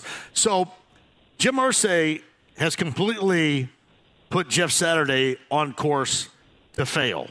That was the biggest Correct. mistake because what is going down right now, if Jim Irsay truly wanted Jeff Saturday to be the future coach of this team, there is no way you can sell him now to this fan base. And that is not altogether his fault. That is the fault of the owner for putting him in a position where Frank Reich would have seen the same outcome. Bubba, Bubba Ventrone would have, John Fox would have, you, me, anybody would have seen the same outcome with this group. So, if not the head coach moving forward, is Jim Irsay at least getting the intel that he wanted to get with Jeff Saturday, the mole, telling him what was wrong in the inner workings of this team? Is there any intel that maybe we didn't know that he, he's giving to the owner right now? What's what's the feedback been there? I sure hope so. I sure hope there's some byproduct from this mess that we're watching every week, because really they've they've they've, they've slumped into one of the laughing stocks of the league. I mean, you, you get the sugar high from the win in Las Vegas, and then what happens? Then reality happens, and you lose five in a row, and you get progressively worse. And to your point, if they really were serious about finding out if Jeff Saturday could be a head coach in this league, why would you pull him into this mess and see how it turned out? It's an impetuous, reckless decision. And like you said, they set him up to fail. I think any coach walking in probably would have failed because there's no fix to this passing game. Like they needed a tactician, they needed a smart offensive mind. And maybe he changed the mood in the building for a couple of weeks, but that doesn't win in this league. Motivation doesn't win in this league. Scheme does, and coaching does, and talent does. And and like you said, I, I honestly, genuinely think that in Jim Irsay's mind, Jeff Saturday is a candidate for this job. Is that just smoke he's blowing out there right now because you can't say anything with two weeks to go? Maybe it is. And we're getting into rumor season, and there's going to be a lot of stuff flying around out there about this team. Some of it's not going to be true. Some of it probably is. But I do believe, and I talked to Jim Irsay recently. Jeff Saturday is going to be a candidate for this job. Now I'm with you, man. Like, what what is Jeff Saturday going to go to him and sell himself on? Besides the fact that he has a great career as a player, there's nothing you can sell yourself on over the last six games that makes you think he's qualified to be a full time head coach in this league. If anything, this shows you that every owner in the league should be paying attention to this decision, and bold, reckless moves like this are not are not something that works out in the NFL. But this is Jim Irsay's decision. We clearly know who's going to be making the following decisions about who's the GM and who's the head coach. And really, he's not he's not leaning his ta- his his hat anyway because it's almost like he wants Jeff Saturday to be the guy. It's uh, Key from the Athletic, on the Andy Mohr Automotive Group hotline. I, I'm kind of interesting in this because your colleague at the Athletic, columnist Bob Kravitz, his latest is Ballard hasn't earned a seventh season with the Colts, but he's getting it. Probably. I want to dive into that because I wholeheartedly agree he hasn't earned. We've seen enough. It's time to move on. But evidently, right now, Jim Irsay is not going to move on. But I think what's interesting about this is uh, somebody used to be in this market, and she is now working for the ACC network. Taylor Tannenbaum, who used to work at 13, responded to Bob's tweet of this column and saying, fractured relationships with so many key players. How can he possibly be kept? wild to me. Now, she's somebody that covered this team for a long period of time, and I'm curious have you heard of fractured relationships in that locker room with personnel in their relationship with Chris Ballard? Because I can think of a couple of things and a couple of players that probably would, but does anybody come to mind to justify that tweet that we read last night? Yeah, I'm, I'm certainly not saying it's accurate, but I haven't heard the things that would lead me to use the word fractured relationships. I haven't heard that. I won't go that far. Um, but, you know, to speak to Bob's column, like this model is completely broken. This offense is completely broken. This, like, let's build from the inside out. Let's pay a left guard $100 million. Let's feature a running back. Like, it doesn't work. And there's two examples. Look at last year. Jonathan Taylor took over the league, and what did it get the Colts? It was fun in November, December, and they didn't even make the playoffs. And then this year, another team that's completely built from the inside out and has a star running back, the Tennessee Titans. They're falling apart. And now I understand their quarterback is hurt, Ryan Tannehill, but they've lost five straight, and they're going to lose the division to the Jaguars. This model is broken, and this is what Chris Ballard has been selling himself to Jim Irsay. That's what he started with in 2017. Look, it's not going to be about Andrew. It's going to be about the team. We're going to put pieces around him. Uh, Chris Ballard has certainly done that, and to say this team doesn't have talent is is just inaccurate. But he's maybe he's put together good rosters, but he certainly hasn't put together a great team yet, and that's the problem. And the record is 45, 50, and one, zero division titles, and that really, really gets to Jim Irsay. He's really tired of not beating the Texans, of not beating the Titans, and of going down to Jacksonville and getting embarrassed every single year. And that's really what did it for Frank Reich and why Jim Irsay couldn't keep him on board. But look, this is going to be a decision Jim Irsay is going to have to make. I really do believe that in his mind, as of right now, he's planning on bringing Chris Ballard back. I know there's a huge part of the fan base that hates to hear that. Some are probably okay with it as long as they draft a quarterback. But the reality is, this is bigger than whether it's Ballard or someone else. The model is broken, the way they built this team is flawed, and this is not going to be a fix that they can do in just one off season. No, and I'm curious. Is it that there is a deeply rooted trust that Jim Irsay has for Chris Ballard? Is there the fact that he doesn't want to have to pay Chris Ballard not to do anything like he's going to be doing Frank Reich in the future and then pay somebody else to come in to do the job? Or is it the fact that he believes in Ballard, but also knows that he can nose his way in if he wants to and make some decisions that maybe other general managers not so much would want to have to deal with here? What, is there a, a reason behind any of those three points made right here as to why Ballard is capable and able of sustaining when clearly it is time to go? I think all three could be partially true. I don't think he'll ever say a couple of those things. But look, when they gave extensions out to 2026 with Chris Ballard and Frank Reich, what did Jim Irsay say at the time? He said, We have the best head coach, general manager combination in the league. And then yesterday he goes on ESPN and he says, I reluctantly gave Frank Reich an extension. So this, the story is changing. Can you get downstairs, please? Sorry, my daughter's interrupting. Um, that's that's all right. Making her first appearance on JMV. No, and the reality is, look, I think I think this is a big part of it. If he moves on from Chris Ballard this offseason, that is an abject out, that is an abject admission that he got it wrong just 20 months ago, and and that's something I don't think he wants to do. So I think that's I think that they're going to try and shift some of the blame to Frank Reich. And I think if they move on from Chris Ballard, that means he's restarting completely for the first time in 10 years. And I don't think that's something he wants to do. And what he told me was interesting. He said, look, Chris has been up against it, and he's really good in the draft room. So I think you trust him in that area. But clearly, when it comes to coaching and some other things, Jim has stepped in and said, I'm going to make the decision. Well, then let him scout then. Let him scout an area. He's good at. Uh, listen, I'm sure he's good at that. I mean, hell, Ryan Grigson was good at that. You and I both know this. When Grigson was here, and and you know, obviously, uh, with a quarterback, put up better numbers. But when he was here, the the one thing that he could do that he never got credit for because really nobody cares. All you see on the surface is the general manager and his decisions as it, you know, creates the results, either positive or negative. But he was good as a grinder and as a scout. That's where he started to make um, a name for himself in the NFL. I, I just, to me, we have seen this. And as you talked about earlier, we've talked about before, this product that has been put together has failed. And you're going to have to start basically from the ground up or at least close to it anyway. So why not the general manager whose blueprint has failed? You've done everything else. You're going to have to start there anyway. Why does the general manager from Jim Irsay get such a pass? I, I think this goes back to the words he used in 2017. I think there's a this is typical Irsay hyperbole for the record. He said Chris is the most sought after GM candidate to come about in the 21st century, right? That obviously has not has not bore out, right? Like that they haven't even won the division for God's sake. But I think there's yeah. a point of pride in Jim Irsay in saying, I got the guy that everybody wanted. And it is true that Ballard turned down some other offers. Well, the product on the field doesn't match that.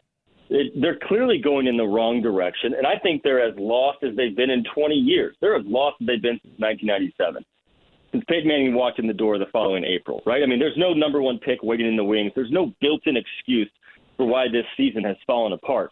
Like, there's no injury on the offense that slowed them down. I mean, Jonathan Taylor a little bit, but this team's not going anywhere even if he is healthy. So I don't know how the GM sells that.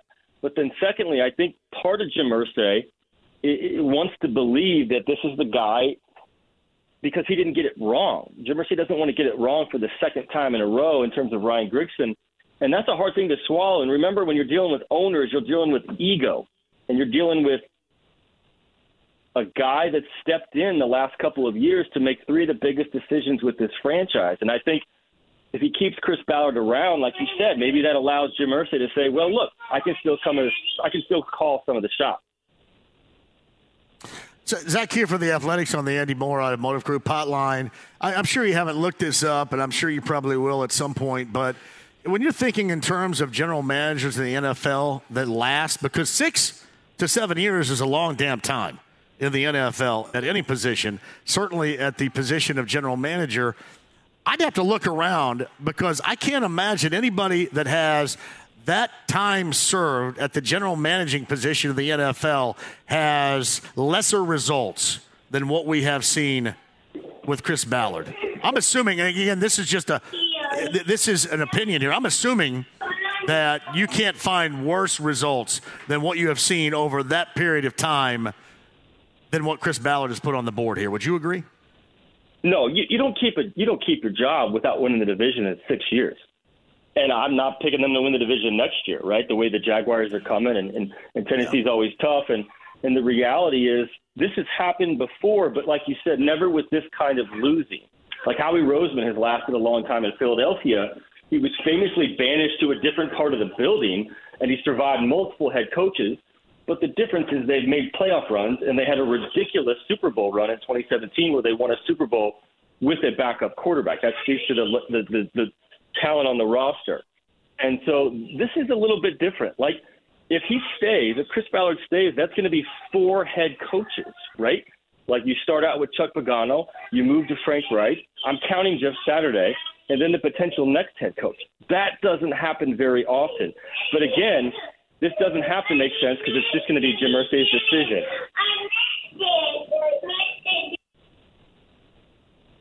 You okay back there? I'm sorry about that.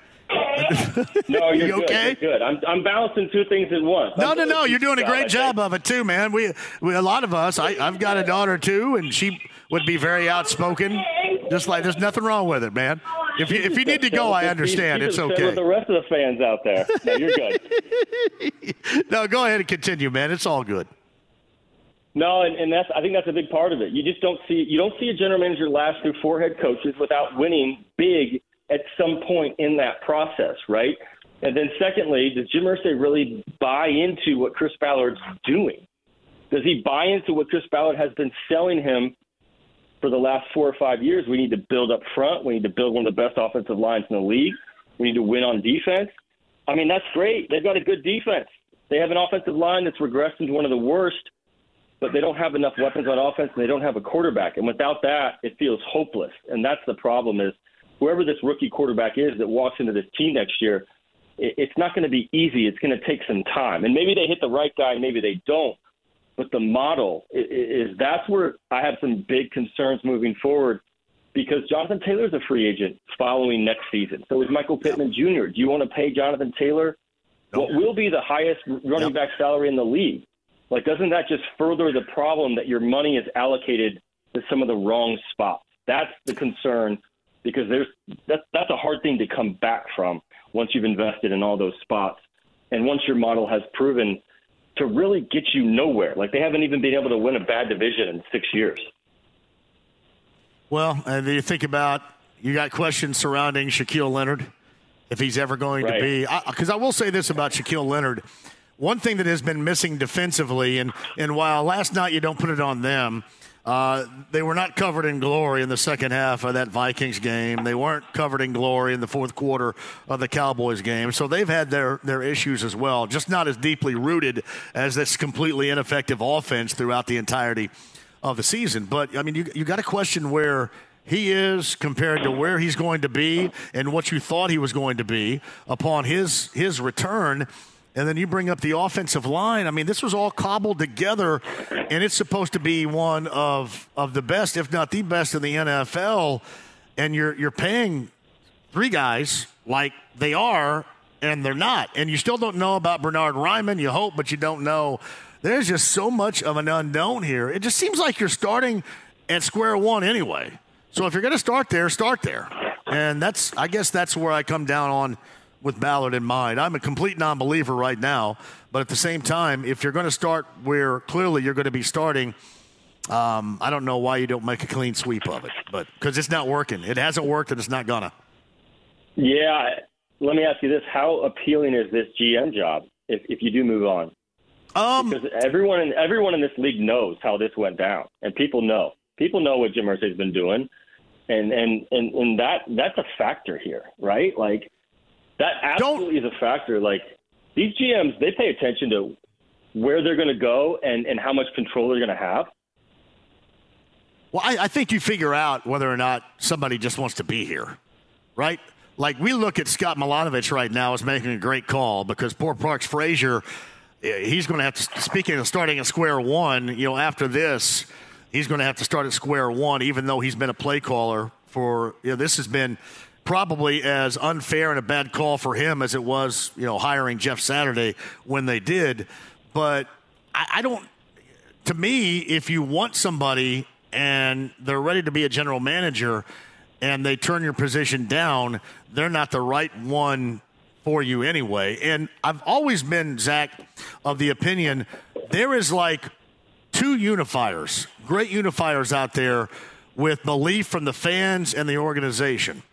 And that is Jim Harbaugh and that is Sean Payton. Neither of which are coming here, but both of those names would be great unifiers for everybody in terms of an organization that needs it within the organization and for the fans of the organization. Those are the two unquestioned unifiers. It won't happen, but that to me Right. is would be the perfect scenario, either one of those, and certainly what the Colts need. Unfortunately, neither one I think will come to fruition. No, and, and, and I think I think Sean Payton laid his cards out a couple of months ago when he said there's a lot of dysfunctional teams in this league. This is right after the Colts had made the big change, and I don't think it's hard to see who he, who he was talking about. But if I'm Jim Irsay, I make Jim Harbaugh say no. I absolutely make him say no. And if he does, that's fine. If he wants to stay at Michigan, that's fine. But like, if there's ever been a time to change up your model, and I think it's important to note that like Jim Irsay wants his guy, his head coach, to be like this great, nice man, this community man. I think this is important to him. If you look at his track record, Chuck Pagano, Frank Reich, Tony Dungy, Jim Caldwell, great human beings, right? The one outlier, the one outlier was the guy that he allowed Chris Ballard to hire. That was Josh McDaniels, but that never got past the finish line. And as you know, once that happened, you know, Irsay stepped in and had a little bit more of a vocal role in Frank Reich's hiring. But yeah, you know, Jim Irsay, you know, or excuse me, Jim Harbaugh has a little bit more of a tough nosed personality. He can be difficult. I've never interacted with him, but look, like if there's a time to mix it up, if there's a time to go get someone who's different, who could be a little crusty, who could wear some people thin, who could change the building, I think this might be the time to do it. Um, I, I don't think Harbaugh is going to come, but I definitely get him on the phone, and I definitely make him say no. That's just me. To me, and when why I say that Harbaugh is the great unifier, and I also slot in Sean Payton, he's not coming either. But the reason being is it is clear, as we've talked about, that Jim Irsay and his meddling is incredibly problematic. And either one of those two guys, to me, stops the meddling. To me, then Jim Irsay can do his philanthropic stuff, his music. He can continue to be a voice among the owners, a top voice of the NFL. All that stuff he can do while stepping away from meddling in the everyday activities of his football team. And I think that he would, to me, be proven to let Harbaugh or Payton handle that and then step out of it and not meddle. As to which you continue on with Chris Ballard, I think you're going to continue to get this meddling process. And if Jeff Saturday, the same type of thing. That's why it would be great if you could get either one of those two names as a great unifier. It's not going to happen, but in a world of non perfect things, to me, for the Colts, either one of those two would be perfect. Yeah, and I think let- let's just play the game for hypothetical sake. If either of those two get to a final interview, I almost can guarantee they would sit there and say, Jim, I make all the football decisions. I make the decisions. You do not make the decisions. Irsay would have to swallow that, and I think he would. You know, we're just playing this hypothetical game. This is not going to happen. But they would have to make that clear. And and I think this all goes back to one thing, and this is me speculating. This is just my theory, but I've heard this from people in the building. Like, I think he lost trust in those around him, and I think the thing that changed it was the Carson Wentz debacle. When Wentz didn't work out, you cannot convince me that Jim Irsay still trusted Frank Reich. I really think that that was the start of all of this. Then he started to think, I if you don't trust your head coach, what do you do? You step in and start making decisions for him. You tell him who to play a quarterback, et cetera. So, you know, that that's just a bad way to lead. And, and if you watch the Broncos press conference today, the owner is up there saying, you know, the new head coach is going to answer to me. That's a bad way to do things. That's a bad way to do things. I think the GM and the coach should be working together. Uh, but that's going to be fascinating. But I think I, I think you're right. I think Harbaugh and Payton, certainly Payton, is a pipe dream. But it's going to be a fascinating couple of weeks, and, and I think I think Jeff Saturday is going to be a candidate, believe it or not. Well, and uh, the thing about Harbaugh is, I know he had a flirtation with Minnesota a year ago, and wh- while I say that there's there's there's no chance, I say that in terms of how unlikely I believe it to be.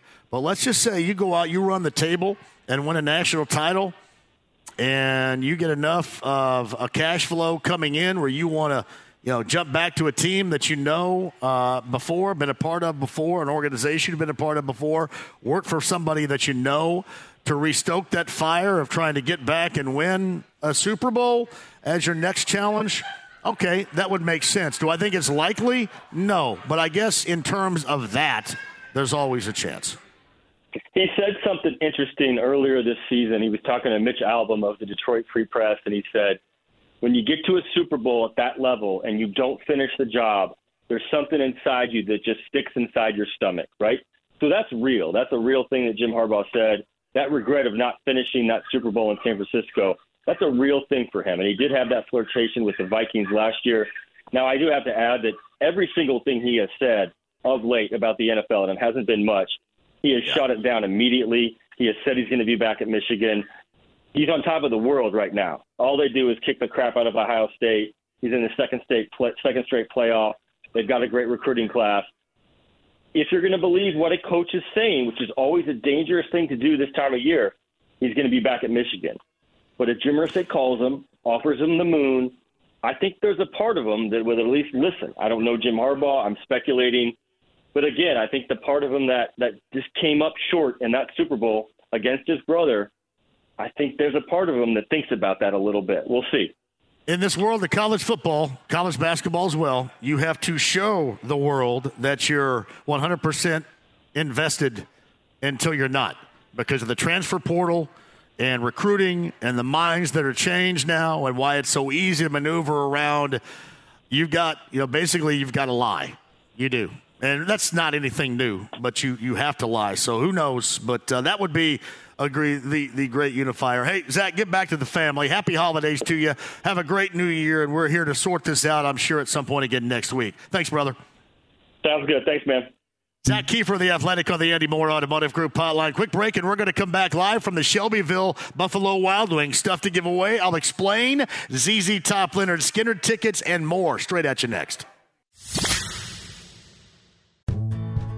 Life is so much more than a diagnosis. It's about sharing time with those you love, hanging with friends who lift you up, and experiencing all those moments that bring you joy. All hits, no skips.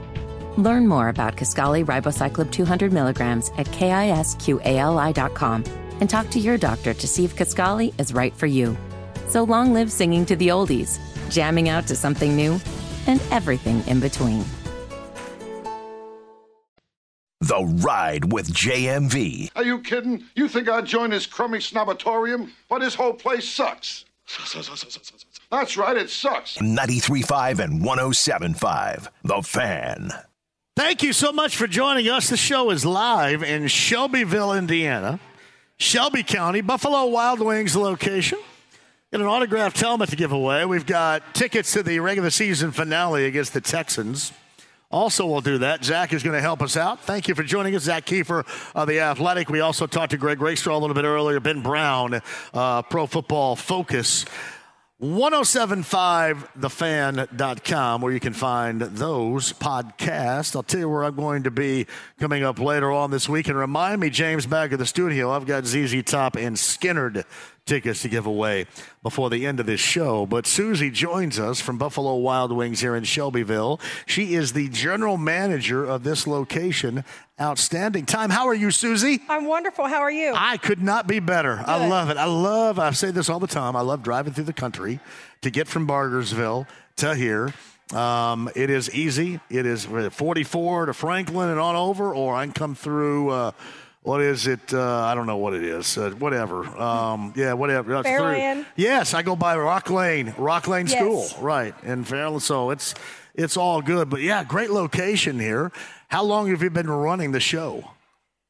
I've been here since October. October. So how are things going? Well? Yes, very well. Destination location. What do you got going on tonight, food wise, and for the rest of the week? Well, for food wise tonight, we have our BOGO's uh, traditional wings tonight. Buy one, get one 50% off. Nice. So come on out and get get some, guys, okay? Come on, come well, see us. love that too. now, are you guys doing anything New Year's Eve? What's uh, the plan here? We are going to be open New Year's Eve. We will be open normal hours New Year's Eve. Uh, I will be here, so everybody nice. can come see me. Uh, and there will be, will be several others here that we'll be ready to do whatever you guys need us to do. Here's what I want you to do. I'm going to be on B105.7 live playing request for the JMV Takeover New Year's Eve party. You guys crank up B105.7, Okay. our sister station, on New Year's Eve, and I'll give you guys a lot of love in here, right? Oh, and play awesome. play We like songs that you love. We like music. All right. so Well, what's, what's your what's your wheelhouse? What decade? What music? What I like the 70s and the 80s. Oh well, but I'm Tom right Petty here for is you. my favorite. Oh, I can give you Tom Petty for sure. we do a little super sounds of the '70s after 11. It will be put it in there, B105.7, and we'll Okay, give you a shout out inside uh, the Shelbyville location. All right, that of- sounds good. Buffalo Wild Wings. That's that's awesome. Do you guys still do the uh, wing eating competitions ever? The wing eating competitions, Yeah. we have not done any as far as I know, but that would be something we might be able to think I'm about. just kind of curious too, because I remember what, what's the hottest sauce on the menu? Our hottest right now is the desert. the desert. Desert heat. Now, how many do you think somebody could get down with the desert heat sauce? Oh, I don't know. I can't eat that. Yeah. I can't eat Anybody in here tried desert heat before? Have you, Zach? Is it legit? Oh, is it And really? we also have one called a blazing too. I think might be just I, re- I remember, see, back in the day when they used to have those, and I used to have a friend that would enter them, they would go with the blazing. Okay. And that, that was pretty heavy duty. So, desert, whatever this desert is. Desert heat and the blazing. Dever- are our two desert heat hottest. goes even even more so. But Yeah. yeah. back in the day, the the Bloomington location of Buffalo Wild Wings. Back then, it was called BW3. Yes. Um, used to have those wing eating contests. Mm-hmm. All the time, and my dudes would be there, and sweat would be dripping off of them, and everything. It looked like hard work that they were going through right there. All right, hey, best thing on the menu, according to you, Susie, the general manager. I like the traditional wings. Those are one of my favorites, the honey barbecue. Awesome. So, but everything's good so far that I've tried. I've not tried, got to try everything yet, but Yep. everything's been really good so far. Shelby County, Hancock County, Johnson, uh, Rush, Decatur, wherever you are in the general vicinity of Shelbyville, you come in this Buffalo Wild Wings location and you ask for Susie.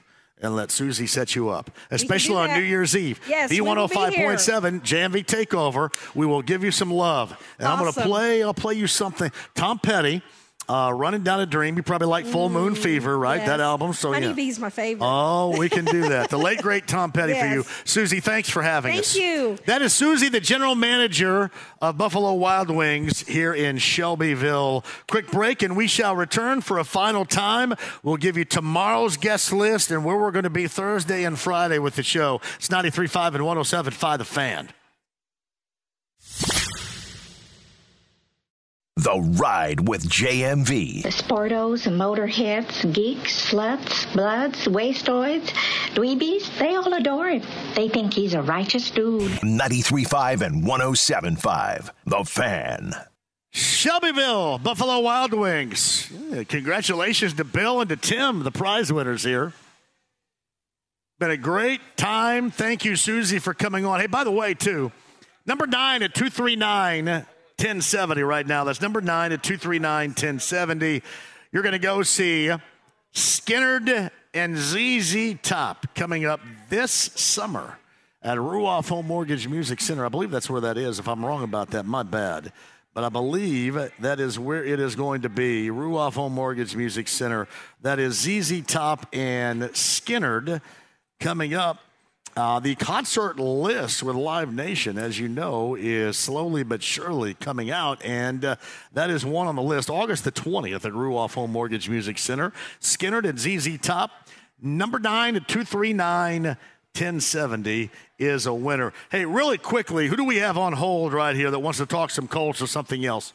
James, what do we got? Where are we We've going got next? Terry and Corey. Terry, go ahead at 239 1070. Terry, welcome to the show.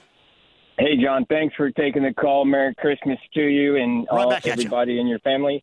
Hey, the real problem, as I see it, is really the human condition. And that is you take the average Joe and he spends his whole childhood and, and early adulthood doing something he loves to do and he's doing it for free. And then he gets a job and he and he and he gets paid some decent money and he and he gets that money for three or four years. And then if he's lucky enough, he gets the big money. And big money changes people, John. It changes people. Some flourish from it in whatever they're doing. but most it affects them adversely. And all three of our offensive linemen who got paid have been adversely affected by the windfall that they've received. That's my opinion. And the problem that the Colts are having is that he's paid a lot of people. Right. Let me tell you, hey, hey, hey Terry, I, I got to get to next call. Right? Corey, I, uh, I, I, I do. I want to explain your human condition here for a moment. I think the only human condition that falls into the category here, there's no doubt. Talk about human condition and what you're bringing up, I'm sure, can play a role in many an operation. But the human condition with this team is that the condition of their team sucks. That's what it is. This, to me, doesn't have a lot to do about what they pray, played or paid, I should say, Frank Reich, or what they're paying Shaquille Leonard, or what they're going to pay Quenton Nelson. This has to do with a failed blueprint foundational build that has not worked and is not going to work. And then the quarterbacks that they brought in are not at all what they thought they were going to be. You'd have to ask, what in the world was Chris Ballard and Frank Reich looking at when they watched the tape of Matt Ryan and Nick Foles and said, yeah, these guys still got it? Because these guys aren't close to having anything right now. That's the human condition. It is a faulty constructed team full of bad decisions. That's that's my thought, Terry. Thank you. I do got to get to Corey before we end the show. Corey, go ahead. Hey, you just touched on it. I don't think it matters who you put it where if Chris Ballard gets another shot at this. If this is faltered, this team's terrible, and as a season ticket holder, I'm fed up with Ballard. Nice Yeah, and to a you, lo- JMV. Merry Hey, Christmas. Corey, Happy thank- holidays. You too, buddy. Corey, thank you very much. You guys know how I feel, and I know some of you are saying, man, this is so over the top on Chris Ballard. Um, and and maybe so, but that, that is my opinion of where we are. All I can do is go by the results. But ultimately, only one man's opinion truly matters. My opinion doesn't matter in the grand scheme. I can sit here all day and talk about how, yeah, these are the results. There's, you know, no division title. And in fact, right now, they're further away than what they ever have been. And even if you get what you want and you get to go out and draft your longer term future quarterback, I mean, two things here. Going to take a while. This is not, not going to happen with the results instantaneously, and it may fail as well. All I'm going by with Chris Ballard is the six years of results. And I am, I'm factoring in the good picks. I'm factoring in things that have worked out. But this is one of the, if not the worst teams going in the NFL right now. And you have laid blame on everybody else that would be feasibly capable of laying blame, whether it's the coach or the offensive coordinator, quarterbacks. Where's the general manager in this? And why, I just ask, is there that level of trust in something that over a six year period clearly hasn't worked? And to make it even worse, it's at its lowest level right now of these six years. At its lowest level. That's all I'm saying. It may work for him someplace else.